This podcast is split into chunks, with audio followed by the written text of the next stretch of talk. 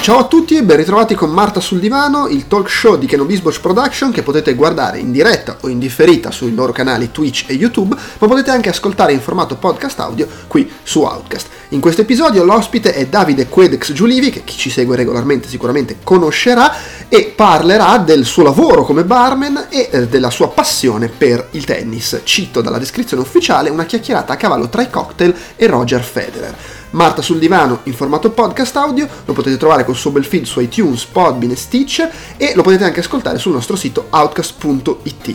In questi luoghi, nonché sul nostro canale YouTube, potete ascoltare anche i nostri podcast, fra cui vi segnalo Outcast Popcorn, abbiamo appena pubblicato in quello che è il nostro podcast su cinema e televisione un episodio extra in cui racconto i film che ho visto al Paris International Fantastic Film Festival, eh, quindi magari sono un po' di primizie che potete andare a recuperare o aspettare. Su outcast.it trovate tutto il resto della nostra produzione audio, video e per iscritto, anche le cover story, quella attuale dedicata a PlayStation Classic e alla prima PlayStation. Se volete contattarci, vi ricordo podcast.outcast.it, il modulo dei contatti su outcast.it e sui social network ci trovate come Outcast Live su Facebook, su Twitter e su Instagram. Infine, se vi piace quello che facciamo, condividete, condividete, condividete su- sui social network, date voti e recensioni ai podcast su iTunes e se volete supportarci economicamente potete fare acquisti su Amazon Italia, Amazon UK, Tostadora e comprare le nostre magliette tramite i link che trovate sul sito, una piccola percentuale va a noi senza sovrapprezzi per voi, oppure potete anche fare dota- dona- donazioni dirette su Patreon eh, ricorrenti, su PayPal occasionali. Anche per quelle trovate il link su- sul sito, su outcast.it. Direi che è tutto, vi lascio al secondo episodio di Marta sul divano con ospite Davide Quedex Giulivi. Amiche e amici di Kenobisboch, dalla stazione centrale di Milano, Marta sul divano. Buonasera amici e amiche. Eh, questa sera, come forse avete visto dallo spam che abbiamo fatto insistentemente su tutti i nostri social, ehm, parleremo di tennis e parleremo di tennis con Quedex. Non di pizza. Non di pizza, Ah, non di bartending, non di schede video. non di schede video. Assolutamente. Un po' di schede video. Parleremo anche di schede video. Se ci riusciamo a inserirle. Ce In inseriamo. effetti è un argomento compatibile. Parlerò con la voce stentorea di Clark Greibner. Chi è Clark Greibner? Lo scopriremo stasera. Lo scopriremo. Cioè, Ehm, per iniziare la, la conversazione, buttarla lì proprio facile, facile, facile, io partirei dalla fine.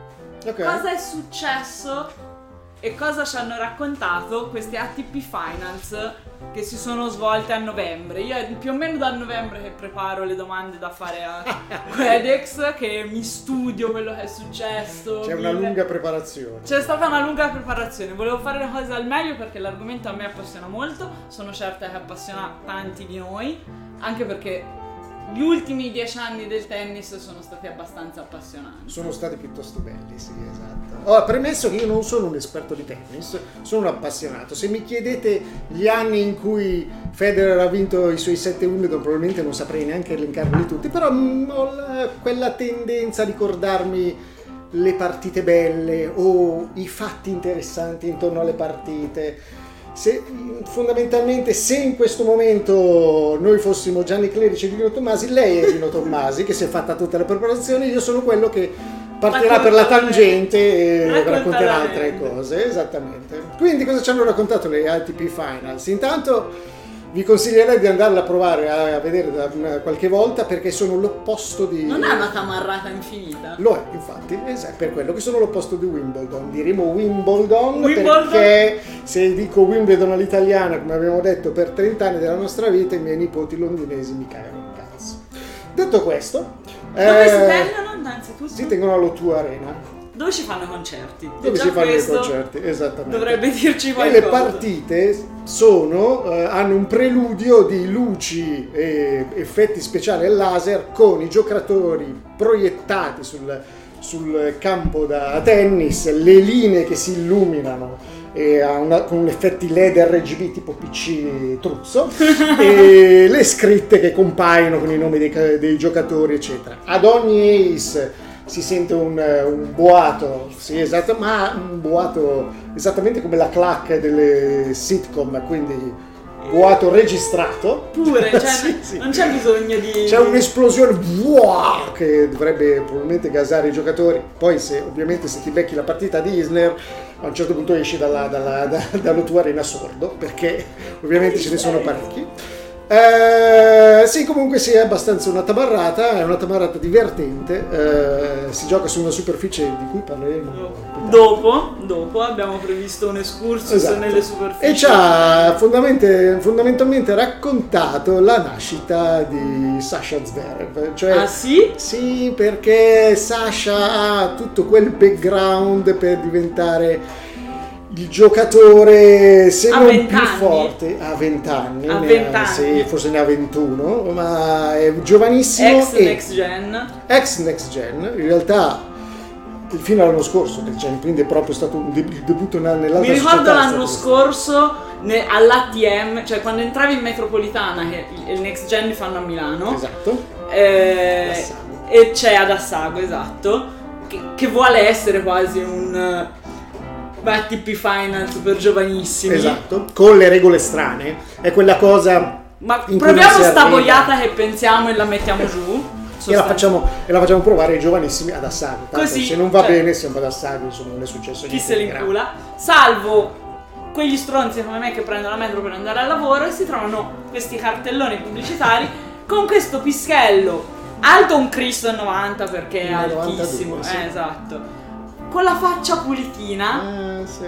con tutti i capellini con i boccoli d'oro, ma la faccia comunque è da russo, anche se Sì. si, si spaccia per tedesco.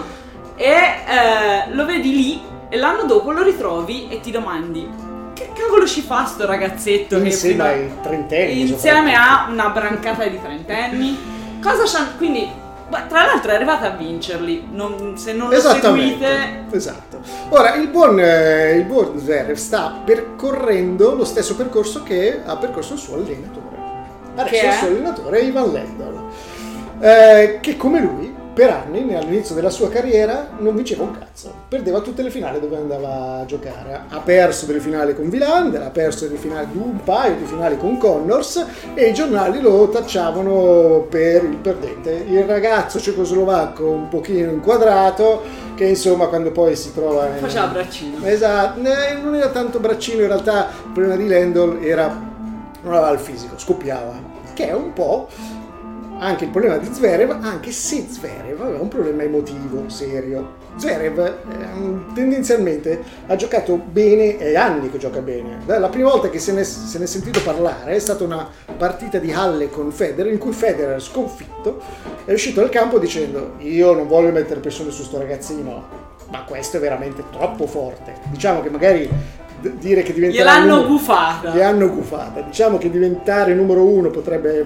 mettergli troppo pressione sulle spalle, però sicuramente top 10 nei prossimi anni. Il buon Zverev per anni è andato avanti a, eh, ah, vediamo adesso se vince il torneo grosso, ha vinto un paio di major, paio Ha di- vinto Roma ha vinto Roma, scorso. esattamente, ma non ha mai giocato bene negli slam. Quando arrivava negli slam nel terzo e quarto mm, turno semplicemente giocava male. Perché il tennis è fondamentalmente un gioco in cui conta la fluidità. Se si è un pochino tesi Non è una partita a contra- scacchi. È una partita a scacchi, ma dal punto di vista prettamente balistico è tutta una questione di danza. Per avere una certa, dare una velocità di scambio, una velocità di una profondità di palla, bisogna letteralmente danzare in modo da arrivare sulla palla con i piedi giusti, fare il movimento flessuoso e fluido per, farla, per, per mantenere i colpi lunghi. Se ci si contrae un attimo, i colpi diventano più corti e l'avversario dice: Oh, ma guarda, questi colpi sono perfetti per sotto." te. Esattamente. O scendo oppure semplicemente ti faccio punto da fondo perché è una pallina più comoda da colpire. E Zverev aveva questo problema.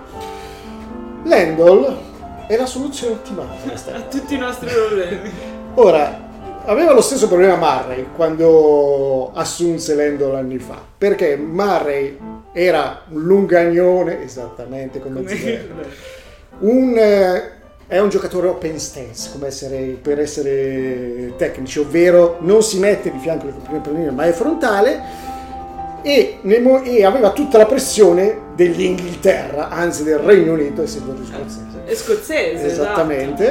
Eh, tutta la pressione di quelli che dicevano ma Murray è forte, ce lo vincerà Wimbledon. Wimbledon ci rompevano le palle con Murray che doveva vincere Wimbledon. Erano 150 milioni di anni che non si vinceva, che un inglese non vinceva Wimbledon e quindi Wimbledon, scusa. Wimbledon. E quindi eh, Mario aveva un pochino di pressione e la si vedeva negli slam. È arrivato Lendl. Lendl fondamentalmente la sua cura è una quantità di lavoro impressionante. Lui ti fa rifare il diritto eh, per 100 milioni di volte. Fino a che non ti viene naturale. Sì, finché non ti convince che tu non lo puoi sbagliare, perché cioè, il tuo cervello dice ah, dobbiamo rifare quella roba che ho fatto per gli ultimi due anni svegliandomi alle 8 del mattino, la faccio, Sta- non c'è problema. Che è un po' la tecnica stante al libro scritto, un po' dietro del padre di Agassi. Ti metti Sì, esatto. e meni sta cavolo di pallina fino a che non... Esattamente. Il padre di Agassi è un argomento che dovremo trattare più tardi quando si parla della psicopatia che tanto rende più belle e appassionanti le storie di tennis. Detto questo, il, Ritornando a bomba sugli ATP Finals. eh, Finals, il Bon Zverev è arrivato e dopo una cura di un mese che aveva Sì, Lendo, da poco, da niente. ha iniziato a ehm, palleggiare da fondo con Djokovic tenendo botta, che è una roba che quest'anno non è riuscito mai a fa fare nessuno. Esattamente. Da quando Djokovic a marzo era un giocatore finito, che tutti dicevano che insomma tra i casini in famiglia e il fatto che il libro è soltanto 250 pagine sulla sua intolleranza sul glutine, insomma non c'ha più voglia, ha vinto Roland Garros, gli è finito lo Spara le stimolo. scuse. Esattamente, spara le scuse. C'ha il, il, il guru degli abbracci, ha mollato gli ormeggi, ha detto vabbè basta cazzate, mi, mi riprendo Mi rimetto mio- a giocare a tennis." Esatto, mi, rimetto- mi riprendo il mio allenatore storico Vaida ed è tornato e ha iniziato a fare lo sketch a Sassi, che è stato fondamentalmente quello, la mh, tre quarti dell'annata è stata Djokovic contro il resto del mondo. E mh, contro Djokovic il buon Zverev ha tenuto botta, teneva botta da fondo, scambiando, vincendo i punti e completando lui a fondo, che è, co- che è quel passo ulteriore che se sei lungagnone, il tuo problema maggiore sono i movimenti laterali. Sono tutti grossi sono tutti avvantaggiati i lungagnoni. Da Karlovic tu dici è alto due metri, mi tira dei servizi. Anche solo la leva Esattamente, questo come lo, lo, lo- lo- sconfiggi? Semplicemente lo sconfiggi lavorando nei fianchi, gliela mandi un pochino di là, gliela mandi un po' corta e Il lui è- tergicristallo. Eh sì, è, insomma è un grosso, eccetera. E il Bonzverev si muoveva bene, era fluido e fondamentalmente aveva già quell'attitudine da- del tipo ma sta roba l'ho fatta in allenamento, quindi posso rifarla. E Lendl involontariamente fa una sorta di training autogeno. Lui magari non l'ha neanche mai Non studiato. ne- non- Landon non mi sembra questo pozzo di scienza. No, in realtà è molto Lendl è, è fuorviante perché in realtà né quando lo intervistano eh, si nota che è una persona estremamente intelligente. Magari è molto con i piedi a terra e quindi no, insomma stiamo parlando di uno che Stai sempre parlando di giocatori. parlando sempre parlando di giocatori.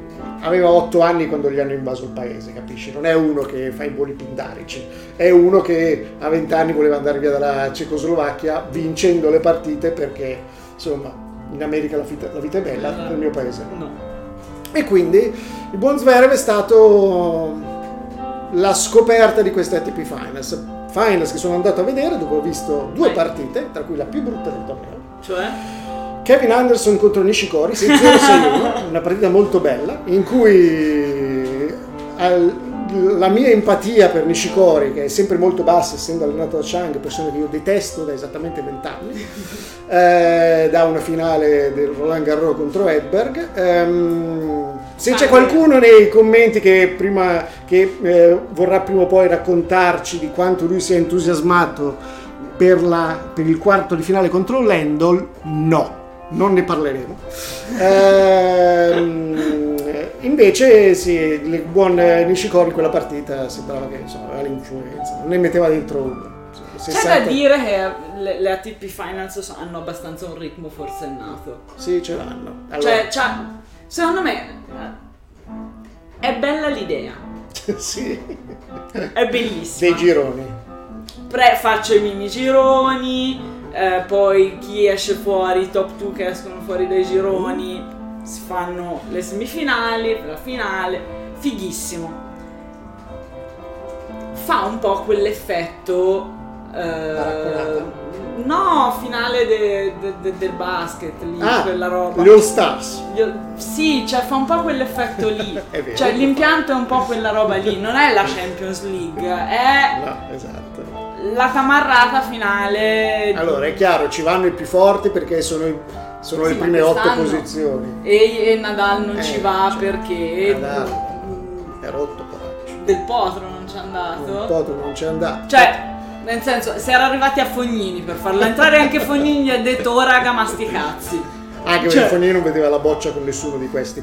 E lo diciamo con la massima simpatia, media No, simpatia media per Fognini. simpatia per- Però, cioè, persino Fognini ha detto oh ciao. Quindi C'è finito Isner, che insomma non è esattamente della stessa lega della- dei, dei primissimi, che, che poi peraltro ha dato vita alla partita più, più bella del torneo contro Cilic, quella che è la seconda che sono riuscito a vedere, quindi almeno una parte del biglietto è stato ripagato. Ehm, sì, son- hanno quell'effetto e poi si crea il piccolo problema che con i round robin è troppo facile insomma rilassarsi. Ho visto, ho vinto le prime due, eh, la terza Eh, potrei anche lasciarla. Eh, quello è l'effetto invece cioè, gironi di Champions League, le ultime partite di solito o le prime o le ultime sono sempre un po' un- una roba un po' così. Esatto, e poi si crea il fatto che in quella posizione magari tu ci sei arrivato costruendoti l'intera stagione sulla terra e poi vai a giocare sul veloce, il più veloce che ci sia. E quindi se sei Ferrer, abbiamo preso lui che si è ritirato.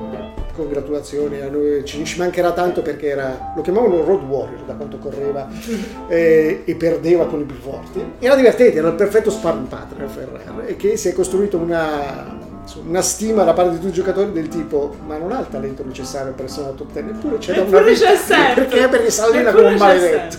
Secondo me, ah, poi ci arriveremo sicuramente al concetto del, del ranking e della top 10 perché quest'anno è stato quantomeno bizzarro, cioè... parlavo di Djokovic dici Sì, no, ma non solo Djokovic.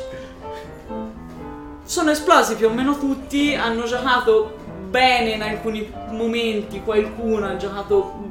Ma non, cioè, a parte Djokovic non c'è stato nessuno. La verità è che fanno troppe, Eh, troppi tornei sta- si lamentano tutti, anche il, nostro Sasha Esatto, ha infatti. detto oh raga ma 11 mesi di, Esatto. di, di- di tornei non è sostenibile. No, anche perché l'un- nell'unico, mese ce che la hanno a ca- eh, nell'unico mese che hanno a casa non è che eh, a Na- Natale lo passano in famiglia giusto No, il giorno di Natale. Sì, vanno in India, vanno a Dubai, la maggior parte va a Abu Dhabi eh, perché dicono fa caldo, c'è il sole, mi preparo per gli Australian Open. Però è- c'è- ci sono troppi tornei. Ovviamente la TP li spreme come perché sono, soldi. Eh, al- a, quest- a questo loro aggiungono il carico della Lever Cup e quelli del- dell'ITF che provano a modificare la Coppa Davis perché insomma hanno visto che se no non ci andava nessuno dei forti. Ci sono troppe, troppe tornei. Coppa Davis che l'ha vinta la Croazia. la- Esattamente, vabbè questo è apprezzabile, apprezzabile. È un po' di anni che la, che la Coppa Davis è un pochino il torneo delle, delle seconde linee, magari dalla posizione 100 più meno alla... quando l'ha vinta l'Italia. che cattiveria. adesso si va un pochino indietro. e poi con l'Italia era fortissima, diciamo. Ehm, eh, sì, è un pochino la, la cosa delle seconde linee perché ovviamente i giocatori forti dicono ma io ho già da, da giocare 14 tornei all'anno, potrò mai a- a- nei weekend andare anche a fare due partite, magari anche un doppio se la mia nazione non ha tanti giocatori forti. Facciamo un cosa attimo una gnosa, che magari non tutti lo sanno. Ai fini del ranking, i giocatori che giocano mh, a quel livello lì fra i professionisti sono obbligati a fare un quantitativo minimo, che non mi ricordo, però un quantitativo minimo di tornei eh, dei eh, 250, un quantitativo minimo dei 500, un quantitativo minimo dei 1000 e poi quello non sono obbligati a farlo, naturalmente sono portati a volerlo fare i 4 Eh, slam. ovviamente.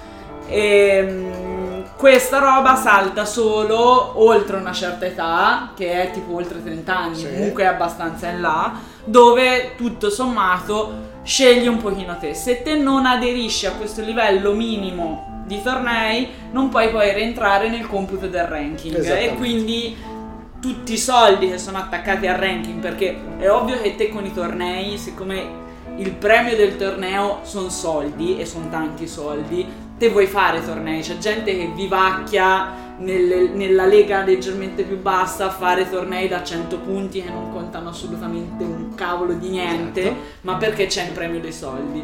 E, e non ci va nessuno soprattutto, quindi magari si ritrovano a fare il torneo di Spoleto, non ce ne voglia Spoleto, non so manco se c'è un torneo, ma mettono in palio 50.000 euro e che non te lo fai il torneo a Certo, 50.000 euro. Esattamente. Cioè, io non li guadagno 50.000 euro in un anno, No. quindi cioè...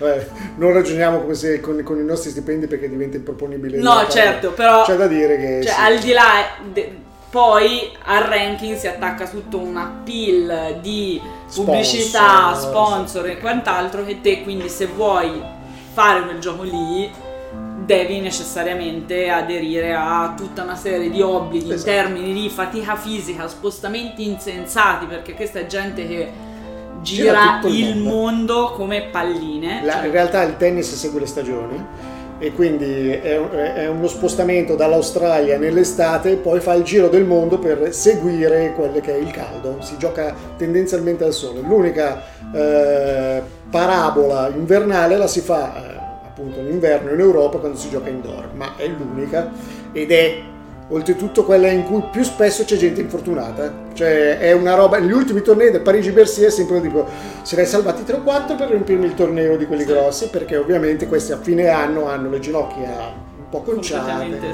le caviglie. Anche perché tendenzialmente il tennis è diventato uno sport da trentenni, quelli forti hanno tutti più di 30 anni. Sì, ecco, una cosa che ci hanno raccontato gli ultimi anni è che Che, che or- ormai è cambiata, sarà cambiata la fisiologia degli atleti probabilmente, o anche una questione di maturità. La, la questione è che ormai, mh, se un tempo arrivava al ventenne e spaccava tutto, Agassi veniva definito una furia iconoclasta quando aveva 21 anni. Adesso un ventunenne non combina quasi niente, a meno che non è Sa- Sasha Zverev, Zverev. insomma. Ma eh, non riesce nei momenti clou a tenere testa ai trentenni. Trentenni che sono tutti magari nell'apice della forma. Sì. Non parliamo di Federer che ne ha quasi 40, ricordiamo ne ha 38 quest'anno. Federer è sbagliato. non è sbagliato, no, non è mai sbagliato. diciamo che l'unica cosa sbagliata di. Federer è l'età, ma ehm, tutti gli altri comunque sono trentenni nel pieno della forma. Nadal è conciato perché il suo modo di giocare è un modo che la sua schiena avrebbe dovuto dire oh basta anni fa. Eh, ma insomma l'età si è spostata e quindi il, il massimo, il top di forma ormai è dai 28 in poi.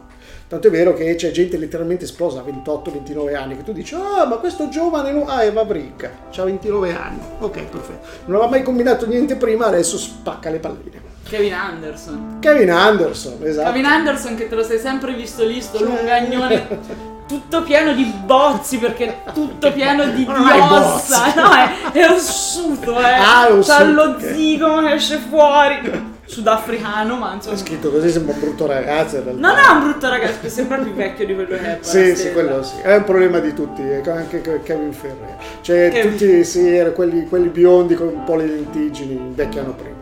Detto questo, Detto questo, io direi di parlare a questo punto di quello che è stato l'anno del nostro. L'anno del nostro è esattamente sintomo della sua età. Lui, il nostro è Roger, è anche il vostro, non lo sapete, ma anche se, anche se non siete mai stati appassionati di tennis, fa parte della vostra spiritualità. Nel caso dovreste leggervi un fantastico eh, libro che proveniente da un articolo ma, di, Ve- di David Foster Wallace che è diventato un breve libro che voi leggete in una serata che A Roger- differenza di altri libri di David Foster Wallace. Esatto, non è Infinite Jest, tranquilli. È una cosa molto easy che si chiama Roger Federer come esperienza religiosa.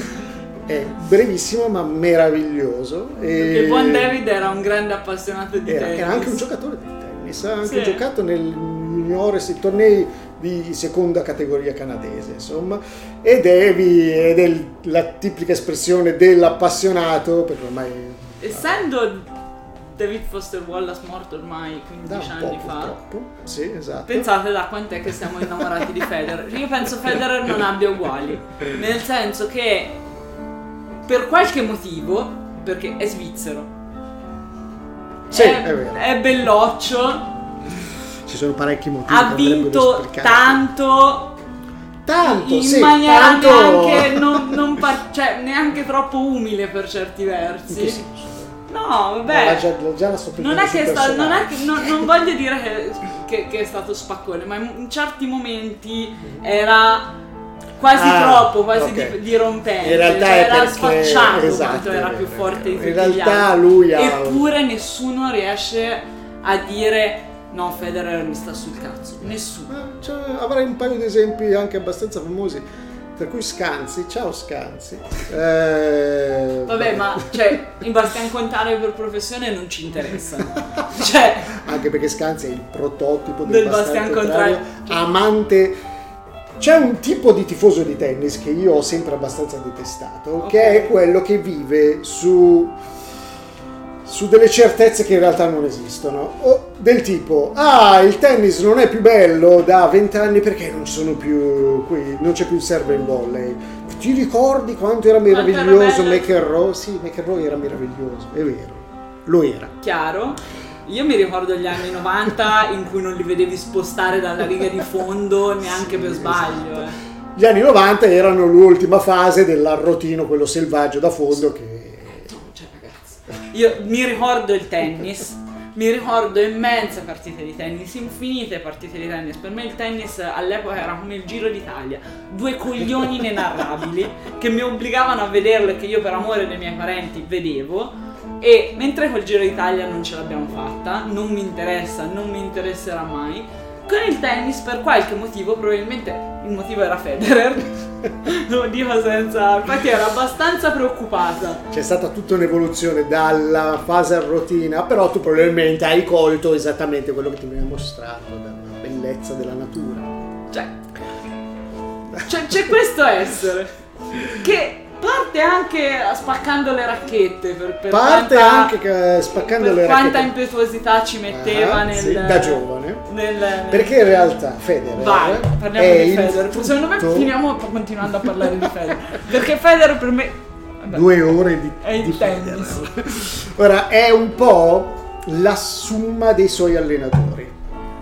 Ovviamente c'è un Parliamo talento spropositato. Esatto. Federer perché non Perché? arrivo fin là Ad esempio, il primo di noto era Lundgren. Lundgren era un allenatore. non era l'avversario di Rocky No, era- non era di spiezzo in due.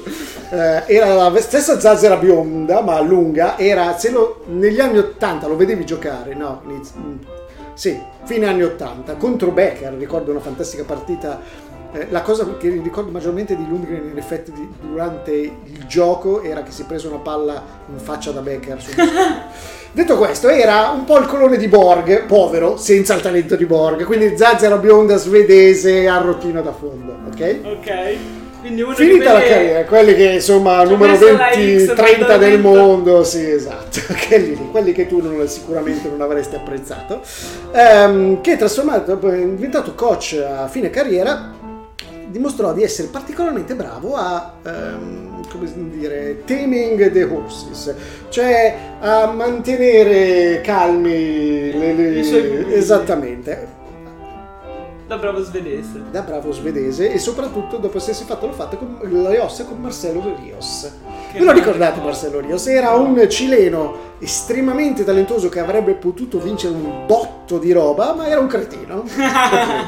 era Era... un giocatore di calcio È brutto, sì, era un giocatore... Adesso questa cosa, secondo me, si porta dietro un pochino di polemica, ma va bene. Eh, diciamo che Marcelo Rios è facile cadere nel evitare. Era un cileno un pochino focoso, di quelli da che ogni punto in cui l'avversario non faceva, non faceva esattamente qualcosa che faceva qualcosa in cui lo dispettiva e lui la buttava su come una questione d'onore e rispondeva male agli- ai, ai giornalisti. Sì, esattamente. Il problema di per un giocatore che aveva un timing sulla palla meraviglioso e in un paio di volte paio di coglione stai buono Esattamente, cioè nascose la palla a due, eh, in due match ad Agassi con Agassi diceva ma che cazzo questo mi rimanda indietro tutto più angolato di quello che faccio io. Non vi, diventò numero uno perché in una fase particolarmente povera del. Del tennis, esattamente, perché Lundgren un minimo riuscì a tenerle, mantenere strette le briglie. Se ne andò dopo un annetto dicendo più che un allenatore avrebbe bisogno di uno psicologo, uno psicoterapeuta anzi forse, e allenò altri giocatori tra cui un giovane Federer e a Federer insegnò eh, dice, eh, pazienza. esattamente, soprattutto del controllo delle emozioni. Ovvero, E se quindi- tutta sta roba tu la incanali in- nel giocare bene il punto successivo invece di spaccare la tua Wilson, vedrai che ne, ne trarrai vantaggio. E quello da è il primo step di Federer, esattamente. Federer che era il famoso giocatore talentuoso, oh questo è forte, Brava. eccetera, però non vince un cazzo. Ah, ah no, questo aspetta che inizia a vincere. Sa, piano piano sale. Dopodiché gli altri sono una catena di talenti mostruosi.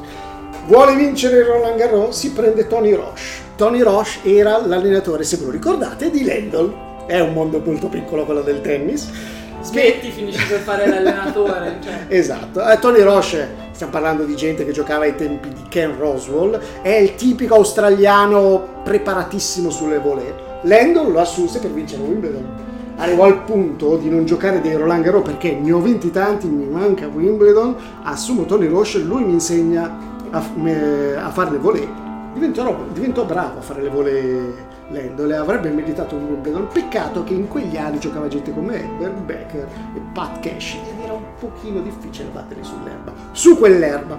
Detto questo, eh, Tony Roche viene assunto da Federer perché Fagli vincere il Roland per fargli vincere Roland Garros. Perché? Perché Tony Roche era un volleatore che aveva vinto Roland Garros e quindi Roger lo chiama e gli dice "Oh, come hai fatto?" Scusa? e Tony tenta di spiegarglielo. Ci prova, in realtà poi Roger vince Roland Garros quando, quando Tony se ne è già andato. Lo diciamo, insomma, bassa voce ha vinto Roland Garros perché quell'anno ha avuto un pochino l'autostrada aperta, ciuff ciuff, e si è trovato il suo avversario pe- peggiore, Soderling, che era un giocatore che Federer poteva battere sulla terra. E quindi abbiamo vinto per la felicità di tutti e la vittoria del bene del mondo. Quest'anno che ha fatto? Quest'anno è andata che ha iniziato il Roland. Garros, eh, scusa, scusa, Bene. degli Australian Open bene, Bene. beh, mantenendo Facendoci quello, ben sperare. facendoci ben sperare, ma mostra gli acciacchi dell'età e gli acciacchi dell'età sono giocare bene 3-4 partite e poi avere il giorno in cui non sei in spegni. non ti muovi, ti spegni, eccetera. E questa roba si è ripetuta con l'andare avanti dei, dei- dei- dei mesi. Ha saltato Roland Garros Match perché bellissimi, Match seguiti bellissimi. da... C'è- sono sempre bellissimi. C'è questo piccolo fatto che se dall'altra parte c'è uno che fa lo sparring patria e si limitano a mandare di là, è ancora meglio perché, oh guarda, gli permette di fare i colpi belli. perché alle partite di Federer non si guarda l'altra No, si non- guarda solo sua non ti ricordi neanche chi c'è. Eh, Federer non, non si muove come un giocatore di tennis. Cosa ci aspettiamo? Cioè, bisognerebbe prendere. eh, allora, è tutto un- una speranza che abbia una settimana senza giri a vuoto. Se è la settimana baciata dalla fortuna, ci vedremo tanti bei Master 1000, tanti, magari due o tre. Due Master sufficienti. Mille. Due Master Un paio 1000. di slam. Un paio di slam è veramente azzardare. Anche l'ultimo ah Australian no, dici vinti? Vinti, Ah vinti. no. No, Ovviamente ci vedremo 14-15 tornei, che sono quelli. Lui fa, fa la selezione proprio del tipo questo sì, questo no, questo sì, questo Vado no. in Svizzera perché in Svizzera sto a casa. Se al giorno prima, eh, in Svizzera è a Basilea a casa sua, insomma, offre la pizza a tutti i raccattapalle ogni volta che vince il torneo, cioè tutti gli anni. Quindi se volete mangiare la pizza gratis, andate a fare il raccattapalle a Basilea. Ehm, ed è quella cosa, sì, probabilmente torneo nelle- di casa, È il torneo di casa, sì. Neanche- c'è, lui. eh, c'è- c'è questo fatto che neanche gli avversari sono di livello perché nessuno va dei, grossi, dei big va a Basilea. Uno perché c'è contro Federer e quindi... E due perché insomma il montepremi non è cosa altissima, ma lui ci va perché insomma è a casa. casa. Lo vedremo fare. Cioè, quest'anno è stato un Australian Open giocato benissimo, in cui l'unico avversario forte è stato Cilic in finale. Cilic è un giocatore che nella giornata giusta è una mina vagante perché è fortissimo se nella giornata giusta. Ma- Era nella giornata normale e quindi l'ha portato al quinto set, ma insomma è stata vinta. Al- col proseguire degli anni c'è stata una partita a Wimbledon che è stata la maggiore delusione di quest'anno con Kevin Anderson, che Kevin Anderson è esploso da lì e poi ha iniziato a giocare estremamente bene, in cui però il nostro ha avuto, se non un match point ci è andato vicino. Sì.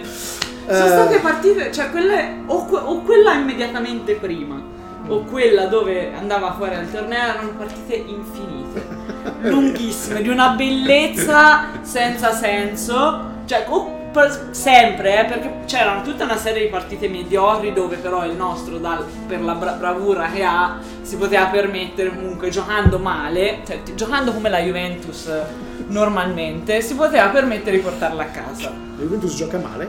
Eh, Eh, ultimamente sì, Ah, ok. ed è molto triste questo. Però, giocando non male, però non niente di che, Eh, cioè proprio porta da ragioniere, da Ah, ragioniere, è vero? Utilitaristica. Poi c'era la partita della Madonna Mhm. che o andava male quella o andava male quella subito dopo. Esatto, infatti. È andata un po' così. E agli US Open stessa roba. Gioca molto bene. Vero? All'inizio e poi incontra Milman. Milman è un eh, giocatore che io me ne parlo Ma come se, se lo conoscessimo. La prima volta che l'ho visto giocare è stato contro Federer, che è il tipo di giocatore che gioca un solido tennis da fondo campo, che è la cosa perfetta per far vincere Federer. Solo che Federer era talmente spompato da un'afa a quanto pare terribile a Flushing Meadows che insomma era lì che una sofferenza un'agonia terribile che ci ha fatto soffrire e ha perso. Quindi il problema è questo. Dobbiamo sperare che nel 2019 abbia quei 15 giorni sufficienti a vincere uno slam, che poi è, è paradossale che vinca gli Australian Open, è, è il torneo più faticoso di tutti. Perché sei il caldo. Sei a un caldo infernale. È Cioè, vero che- Lì è tipo il 15 d'agosto nostro. Esattamente. Sotto il buco dell'ozono, Sì. tra l'altro, perché lì c'è proprio È vero, il faro pensato. del buco dell'ozono. Sì, esatto. So- arrivano tutti morti perché sono ancora in preparazione atletica, tutti sostanzialmente. Sì. Quindi cioè, ci sono questi tornei stranissimi in cui è forse il torneo dei giovani quasi per certi versi. Sì, è un po' il torneo dei giovani perché ovviamente hanno più risorse per tirare avanti nella giornata assolata con un caldo della Madonna perché entrano in forma prima. Esatto. Esatto. E poi è magari anche il, il torneo de- del, quel- del giocatore forte che si ritira per assolamento perché quella giornata lì non ce la può fare. Quindi è un torneo strano in cui ci sono spesso partite bellissime. Sì, C'è sì, una finale eh, tra Nadal e Djokovic che è meravigliosa. Andatelo a vedere su YouTube. sì, YouTube riesce a reggere un filmato di 4 ore e 40 che era, Minchia, la sera è infinita, è era vero. infinita. Infinita. Eh, quindi sì, eh, speriamo che giochi bene al- agli Australian Open e, e Poi sì, e vedremo. C'è sempre quel Wimbledon lì. C'è vita dopo Federer. Sì, ce n'è, c'è abbastanza vita su Federer. Non l'avrei detto fino a qualche anno fa perché la- la- era abbastanza triste, ma ci sono un sacco di giovani divertenti. Ora, il problema Consistente. è che è un po' una, una collina e una leggera discesa. Vedremo delle belle Guarda, partite. ora parliamo di Djokovic e poi parliamo della terra di mezzo. Io vorrei spendere ancora un secondo su Su, no, eh, beh, po- potremmo spendere l'intera serata per quanto mi riguarda. Fate una cosa, andate su YouTube e andatevi a vedere un filmato che si chiama Federer 2014 contro Federer 2017. Perché 2017? È Perché stato- nella finale del 2017 degli Australian Open Federer ha sconfitto Nadal dopo, non so, 3000 partite sconfitte perse contro di lui. Sì, perché Nadal era la bestia nera, La bestia. Il problema di Federer contro Nadal era tendenzialmente un po' psicologico perché soffriva un pochino di Che subbuglazio. Nadal ne prendeva abbastanza a destra e a manca, cioè non che fosse una pippa, perché Nadal non è una pippa, ricordiamo No. quello che Porastella Nadal è tipo, come cavolo si chiamava, Ehm, non so se guardavi, hai mai guardato Mila e Shiro? Eh, Tullia Kaido era quella che si allenava con i pesi alle gambe e alle braccia in mezzo al mare per la resistenza. Sì. Cioè, Nadal Porastella È è stato Nadal. cresciuto con le palline sgonfie. Che quando ha visto una pallina vera ha detto: Eh, ma perché vola così lontano? Massacrato psicologicamente dallo È esattamente zio. l'uomo che vive. Sì, massacra- Eppure, contro lo- Federer, Che lo ha costretto a giocare con la sinistra perché ricordiamo, Nadal è destro. destro è. è e con un manico della racchetta troppo piccola perché? Perché con quello più piccolo riesce a fare il movimento di arrotata maggiore. Detto questo, guardatevi questo. Sì, è un pazzo, ma d'altro questo il pazzo. Un giorno parleremo dei Sì. pazzi psicopatici no, i pazzi psicopatici sono la parte più interessante. Comunque, il povero Federer, Poi Federer che- meraviglioso, perfetto, stupendo, incontrava ma questo isolano, tra Esatto. l'altro, pieno di tic. Sì, pieno di tic. pieno di tic da fare schifo. Cioè, ricordiamo che quando dobbiamo tirare la pallina ci tocchiamo le so- ci tiriamo indietro i capelli, ci tocchiamo le sopracciglia, tiriamo giù il naso, ci facciamo il mento, ci grattiamo sotto le ascelle, ci grattiamo Ci la schiena e ti su, tiriamo sulle palle. su. Cioè, Le palle lo facciamo con eh, grazia dai ma neanche discrezio- senza discrezione. e non, attraver- non calpestiamo la riga e mettiamo le due ehm, boccette delle due Uno psicopatico che vedeva, cioè, da bravo spagnolo, vedeva Federer come il toro vede il matador. Cioè, basta, ti massacro. E- ed è successo che, come appunto dicevamo, Federer è il frutto dei suoi allenatori. Se Paul Annacon, che era l'allenatore di Sampras, gli ha insegnato a fare il servizio slice ad uscire, quel- è stato esattamente così. Sampras costruisce una carriera sul servizio e sul diritto. Facendo questa roba, un servizio ad uscire, Paul Annacon viene assunto da Federer. Non risponderò neanche a questa affermazione. Ehm, Federer inizia a fare esattamente lo stesso servizio. Poi assume Edberg e inizia a attaccare molto di più. Ovviamente sapeva già fare perfettamente le volée, ma ne fa molto di più. E poi assume Ljubicic. E Ljubicic va da lì, va lì ed è un altro uomo con i piedi molto a terra e gli dice: Ma perché perdi con eh, Nadal? Te lo dico io.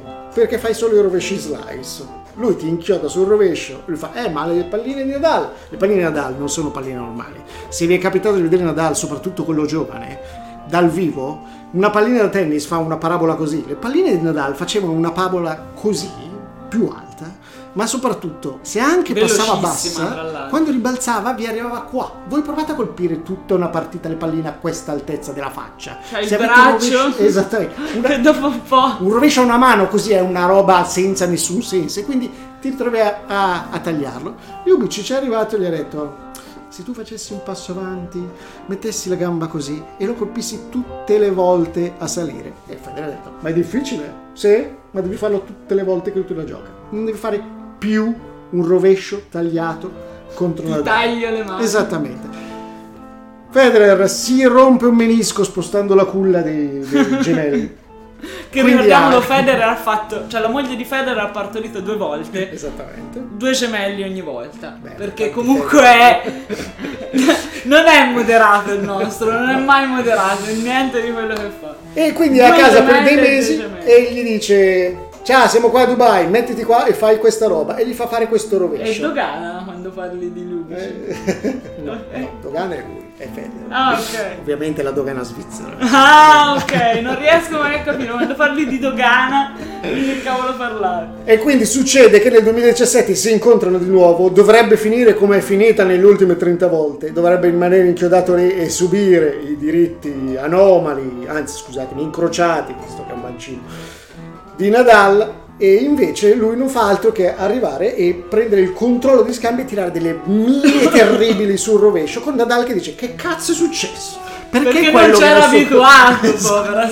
Guardate questo filmato perché è meraviglioso. Si vede un po' di scambio del 2014 e un po' di scambio del 2017, la stessa situazione con quello che prima subiva, che prende il controllo degli scambi, li finisce e vince, e con io che saltavo sul divano.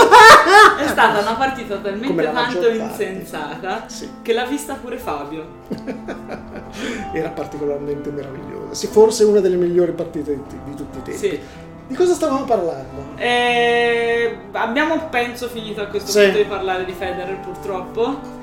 Parliamo di Djokovic. Djokovic. l'abbiamo già anticipato. Sì. Sarà una sfaltata anche quest'anno. Dici? Allora, no, perché ci sono un po' di giovani virgulti che possono dargli fastidio. Non soltanto Zverev, ce ne sono due o tre che stanno venendo su che quest'anno potrebbero fare quel passo ulteriore. Uno è Dominic lo- Guarda, la domanda precisa era: Mm. Djokovic è tornato oppure stiamo patendo la mancanza di un ricambio generazionale? Stiamo patendo un po' di ricambio generazionale Cioè, per tutti e tre. arrivano a 25 anni o superano i 30, cioè non sono nati tennisti fra l'87 e il 93, Sono nati. non ci sono stati tennisti, cioè ci sono stati probabilmente ma ce ne siamo scordati. Diciamo che adesso stiamo già patendo il fatto che ci sono stati pochi giovani a- in grado di impensierire i tre grossi. Ragazzi, Eh. cioè, se guardate l'età media degli ultimi tre anni della top 3, Nadal, Federer, Djokovic l'anno scorso no, c'era Murray che non giocava neanche. no, non giocava neanche. Cioè Murray non sta giocando da due anni Eh, praticamente, è tutto rotto. un'anca, sì, ha un'anca seria che ha fatto l'operazione e gli davano il 50% di, di possibilità di tornare a giocare. È tornato Ci ha a giocare, provato, vedremo. malissimo. Eh vabbè, Però ma, vabbè. eh, però stai fuori 18 mesi. se Eh no, certo, ma no, ma poverino, a me Murray mi fa una gran pena. Ma insomma, sì, No, cioè, un allora- milionario che ti fa un po' pena, esatto. Ma sì, cioè, è, è quello che era sempre secondo, terzo, secondo, terzo, secondo, terzo. Nel momento in cui diventa primo, ritorna Federer alla grandissima Già, esatto. e, e che lo offusca completamente. Nel frattempo lui è infortunato, quindi non può neanche provare a fare chissà che cosa. E comunque, cioè, parliamoci chiaro, anni 2000-2020, te ti ricorderai di Federer, Djokovic e Nadal, di Andy Murray, ma che cazzo non lo so, allora sì. inglesi? allora, sì. Che ha riportato Intanto, Wimbledon a eh, casa. Esattamente, che ha riportato Wimbledon a casa. Basta. Ora, in realtà è anche un Ma no, personaggio ma poverino! molto, ma anche Cioè, molto cioè, simpatico, ti dico- intelligente, è una persona intelligente. Poverino, nel senso, è per quello che ti fa tenerezza, perché comunque era un bel giocatore. Che poi oltretutto ha una consapevolezza Sfigato. clamorosa, perché quando lo intervistano gli fanno magari, che ne so, ne, eh, Ne quando ha vinta fa- di roba, eh. Ne non è che non ne roba, ha vinta. Ovviamente. Ha vinto anche l'Unione Open, potrei sbagliarmi. Sentiamo gli esperti di tennis. Ehm, è, tip- è il- è molto consapevole, cioè quando lo intervistano nei break dei, dei tornei dicendogli dai facciamo un gioco, indovina quanti ace hai fatto questo torneo e lui ci becca sempre, oppure ah no mi ricordo perfettamente quello scambio, e poi è un paladino dei diritti delle- delle- della Sì, VTA, ogni volta che sì. qualcuno dice ah ma erano anni che un inglese non vinceva Will-" e lui guarda Ah. "Eh, Ma uomo." veramente? donna sì fa sempre notare queste cose dice No, no, no, è veramente un tatino, è brutto come la fame. Con tutti i denti storti. ha una mamma Mamma mia. rapace mamma di- come quelle che piacciono a noi A lui in particolar modo. E... Eh, quindi sì ehm, Però torniamo a parlare di Djokovic Djokovic. Djokovic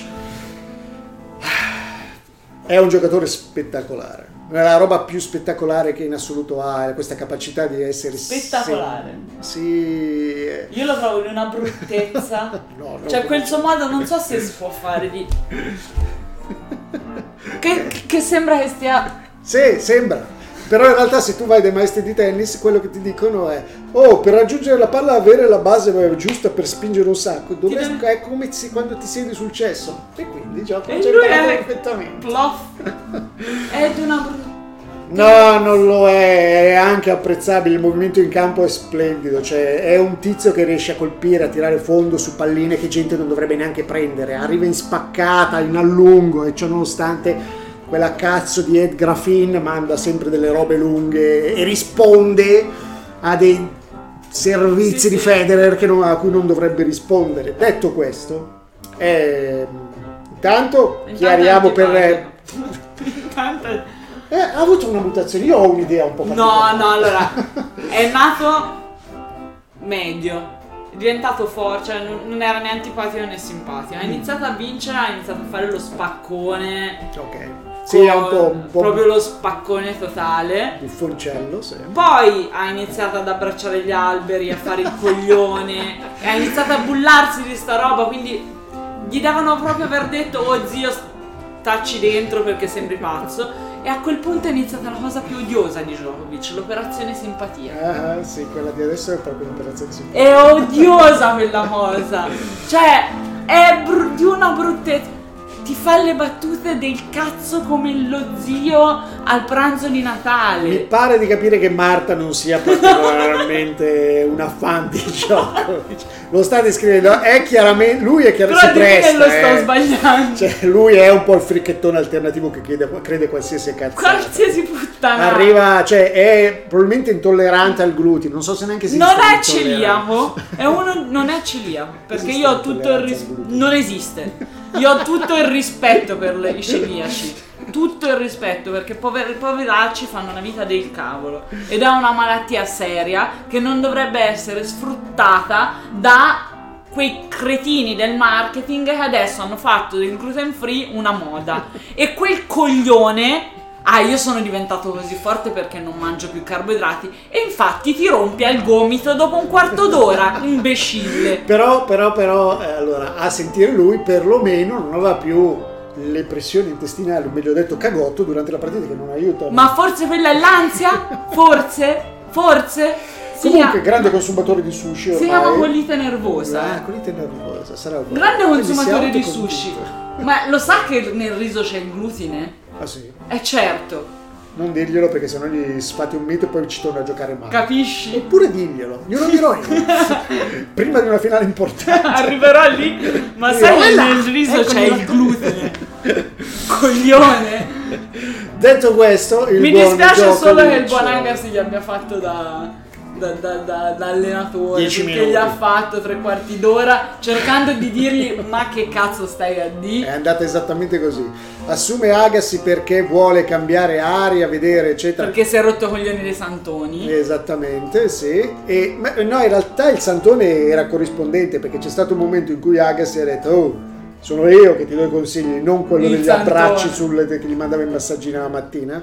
Infatti quella è stata la divergenza, è stata del tipo, vabbè abbiamo posizioni inconciliabili, ciao. Sei un coglione. Peraltro gli diceva, secondo me dovresti mollare il, ehm, il santone, piantarla di... di- eh, perché si era fatto male a un eh, gomito e eh, fondamentalmente non voleva opera- operarsi. Aveva un una sorta di tendinite, una roba eh, che andava operata e lui ha- modificato il servizio pur di non operarsi. E il buon Agnes ha detto, va che questo servizio non andiamo da nessuna parte, va a 130 all'ora, gli altri ti bucano in qualsiasi modo. Se la maggior parte che serve, delle volte che servi sei, sei sotto, la- la vedo molto dura che vinciamo le partite, e lui no, no, io sta roba non la voglio fare, è perché basta mangiare bene la- e mi passa Eh, anche il certo. gomito, perché lui è così Basta non mangiare il glutine. Al che Aghi si è detto, vabbè ciao, se lo sono Che detto te io. dici? Cioè, sei un cazzo d'atleta, sei il numero uno del mondo. Cioè, i fior fiori di sponsor, non mi ricordo chi viene sp- sponsorizzato. Adesso viene sponsorizzato da Lacoste per i vestiti, e da Ed per la racchetta e da eh, Asics per le scarpe. Eh. Cosa stai dicendo? No, dico, sei un cavolo di atleta di uno degli sport più seguiti al mondo, perché ora non so a che livello, ma penso che Wimbledon sia uno dei 5 eventi sportivi più visti al mondo insieme alla finale del Super Bowl, l'ultima partita o una delle ultime partite di, di chi vince l'anello al basket, la Champions League e i mondiali. Ah no, e non lo sapevo, la... il golf. Cricket, golf. Eh, L'Europa contro Ah. gli Stati Uniti è l'evento di, l'evento uno degli eventi sportivi più sul seguiti al mondo. Sì, e l'ho guardato ed è incredibilmente avvincente. Serio? perché ha una formula pazzesca. Che non è la formula del Come si chiama tennis. sta roba? Eh, aspetta, l'ho visto l'anno scorso. L'ho visto ora a novembre. La. Ryder Cup. La Ryder Cup. La Ryder Cup. La Ryder Cup ha una formula particolare Mm. di modo che te non fai il conteggio di quanto stai solo sopra o sotto il par, non giochi da solo in quel senso, perché di fatto il, ten- il- il golf lo giocano da soli. La Ryder Cup viene giocata che ci giochiamo la buca, cioè chi arriva in due o sommiamo il gioco, cioè uno batte uno, batte l'altro, oppure eh, battono di, di fila, giocano tutte e due, ma comunque vince chi arriva prima alla partita, alla- al punto, ti giochi la buca. E quindi è avvincente perché io magari mi vinco questa, poi facciamo pari, poi mi vinco quella dopo, e quindi non arrivi mai Ah, fino ok. in fondo. Figo. Ed è figa perché poi oltretutto è una roba a squadre, ne giocano eh, tipo Ed è Europa contro Stati Uniti? l'Europa contro Stati Uniti e quest'anno Stati Uniti è l'Europa. così tanti più giocatori del resto rispetto al resto? Eh, sì? Sì, c'è il circuito statunitense e il circuito del resto del mondo, Ah, oh, addirittura. più o meno. Ah, è un po' come la, la, la, la Levers Cup, è Europa, ce ne abbiamo così tanti che facciamo Sì, esatto, esatto. La, la lever scappa al contrario. Ok. Però è molto avvincente ed è, non lo sapevo, è uno del- de- degli eventi sportivi più più seguiti. La, la prossima si fa negli Stati Uniti, quella dopo lo fanno al Marco Simone a Roma. Ma Ci sì, sto sì. facendo un Ah, pensierino. figo. E si fa ogni anno. No, ogni due anni. Ah, ogni due anni. È Mi un po' sembra. come la, Ogni quattro. come quella della barca vela, di cui non Ogni- ricordiamo. La Coppa America. Coppa America, ogni due anni.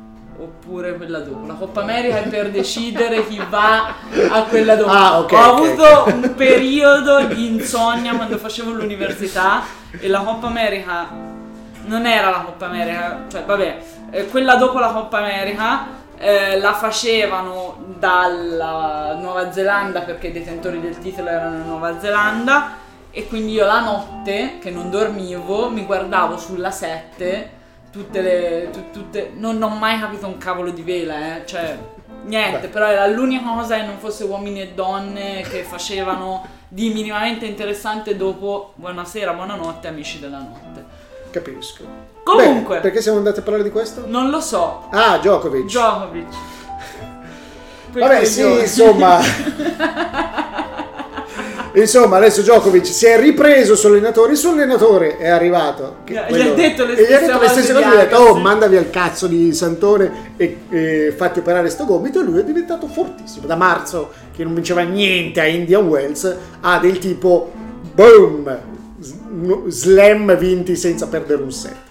Insomma, quindi Djokovic promette bene anche per quest'anno. Ricordiamo a Walone che ci, se ci sta seguendo che l'unico motivo per cui Djokovic batte Federer è perché Federer è vecchio, se no non vincerebbe mai.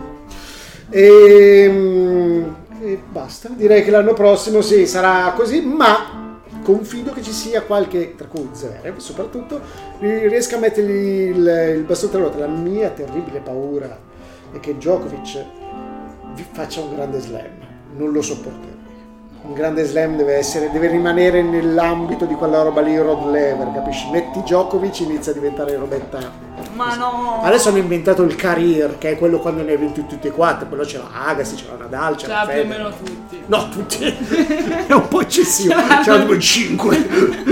ecco, però insomma. Diciamo che gli ultimi, dato che sono fortissimi, c'è questo questo piccolo problema che abbiamo veramente passato gli ultimi anni con i giocatori più forti della storia, ma credo che sia anche banalmente. È, è buttato un pochino, andrebbe ben spiegato. una io trovo ingiusto ingiusto Cosa? lo troverei veramente ingiusto che quello lì faccia No, non slam, non lo fa. No? L'ultimo che ha fatto un grande slam era Rod Lever e c'era il trucco nel 69 o 68. prima dell'era open no? Era, ne ha fatti due. E La Sì. cosa clamorosa di Lever era questa: è che c'è stata tutta la per questo fase. gli hanno fatto la lever cup sì, è per quello, esattamente per quello.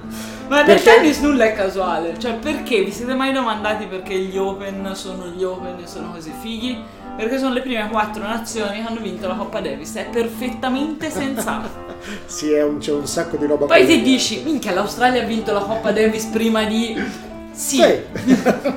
Francia, Australia, Inghilterra e Stati Uniti. Yeah! Che Il poi- tennis è uno sport relativamente giovane, quindi Esattamente. Per essere Pausa. possiamo prenderci una pausa? Ma non siamo neanche alla quarta domanda. Mamma mia, la vedete. Amici, ci stiamo prendendo una pausa, torneremo con del whisky e intanto vi lasciamo a Babic che suona. E, e magari diamo anche qualcosa da bere a Babic. Amici, a fra poco! Secondo me ti chiamano al telefono azzurro. Babbo.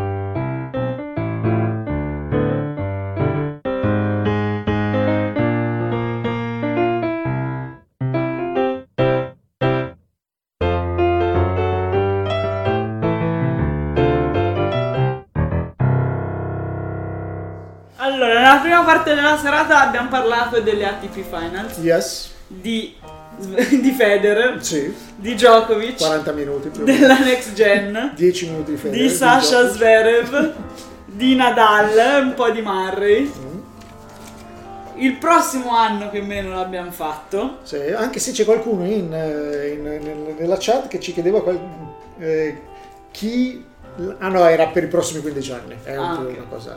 È un pochino più lunga. Esatto. Il prossimo anno più o meno l'abbiamo fatto. Io farei un breve passaggio su perché l'abbiamo accennato già un po' il discorso.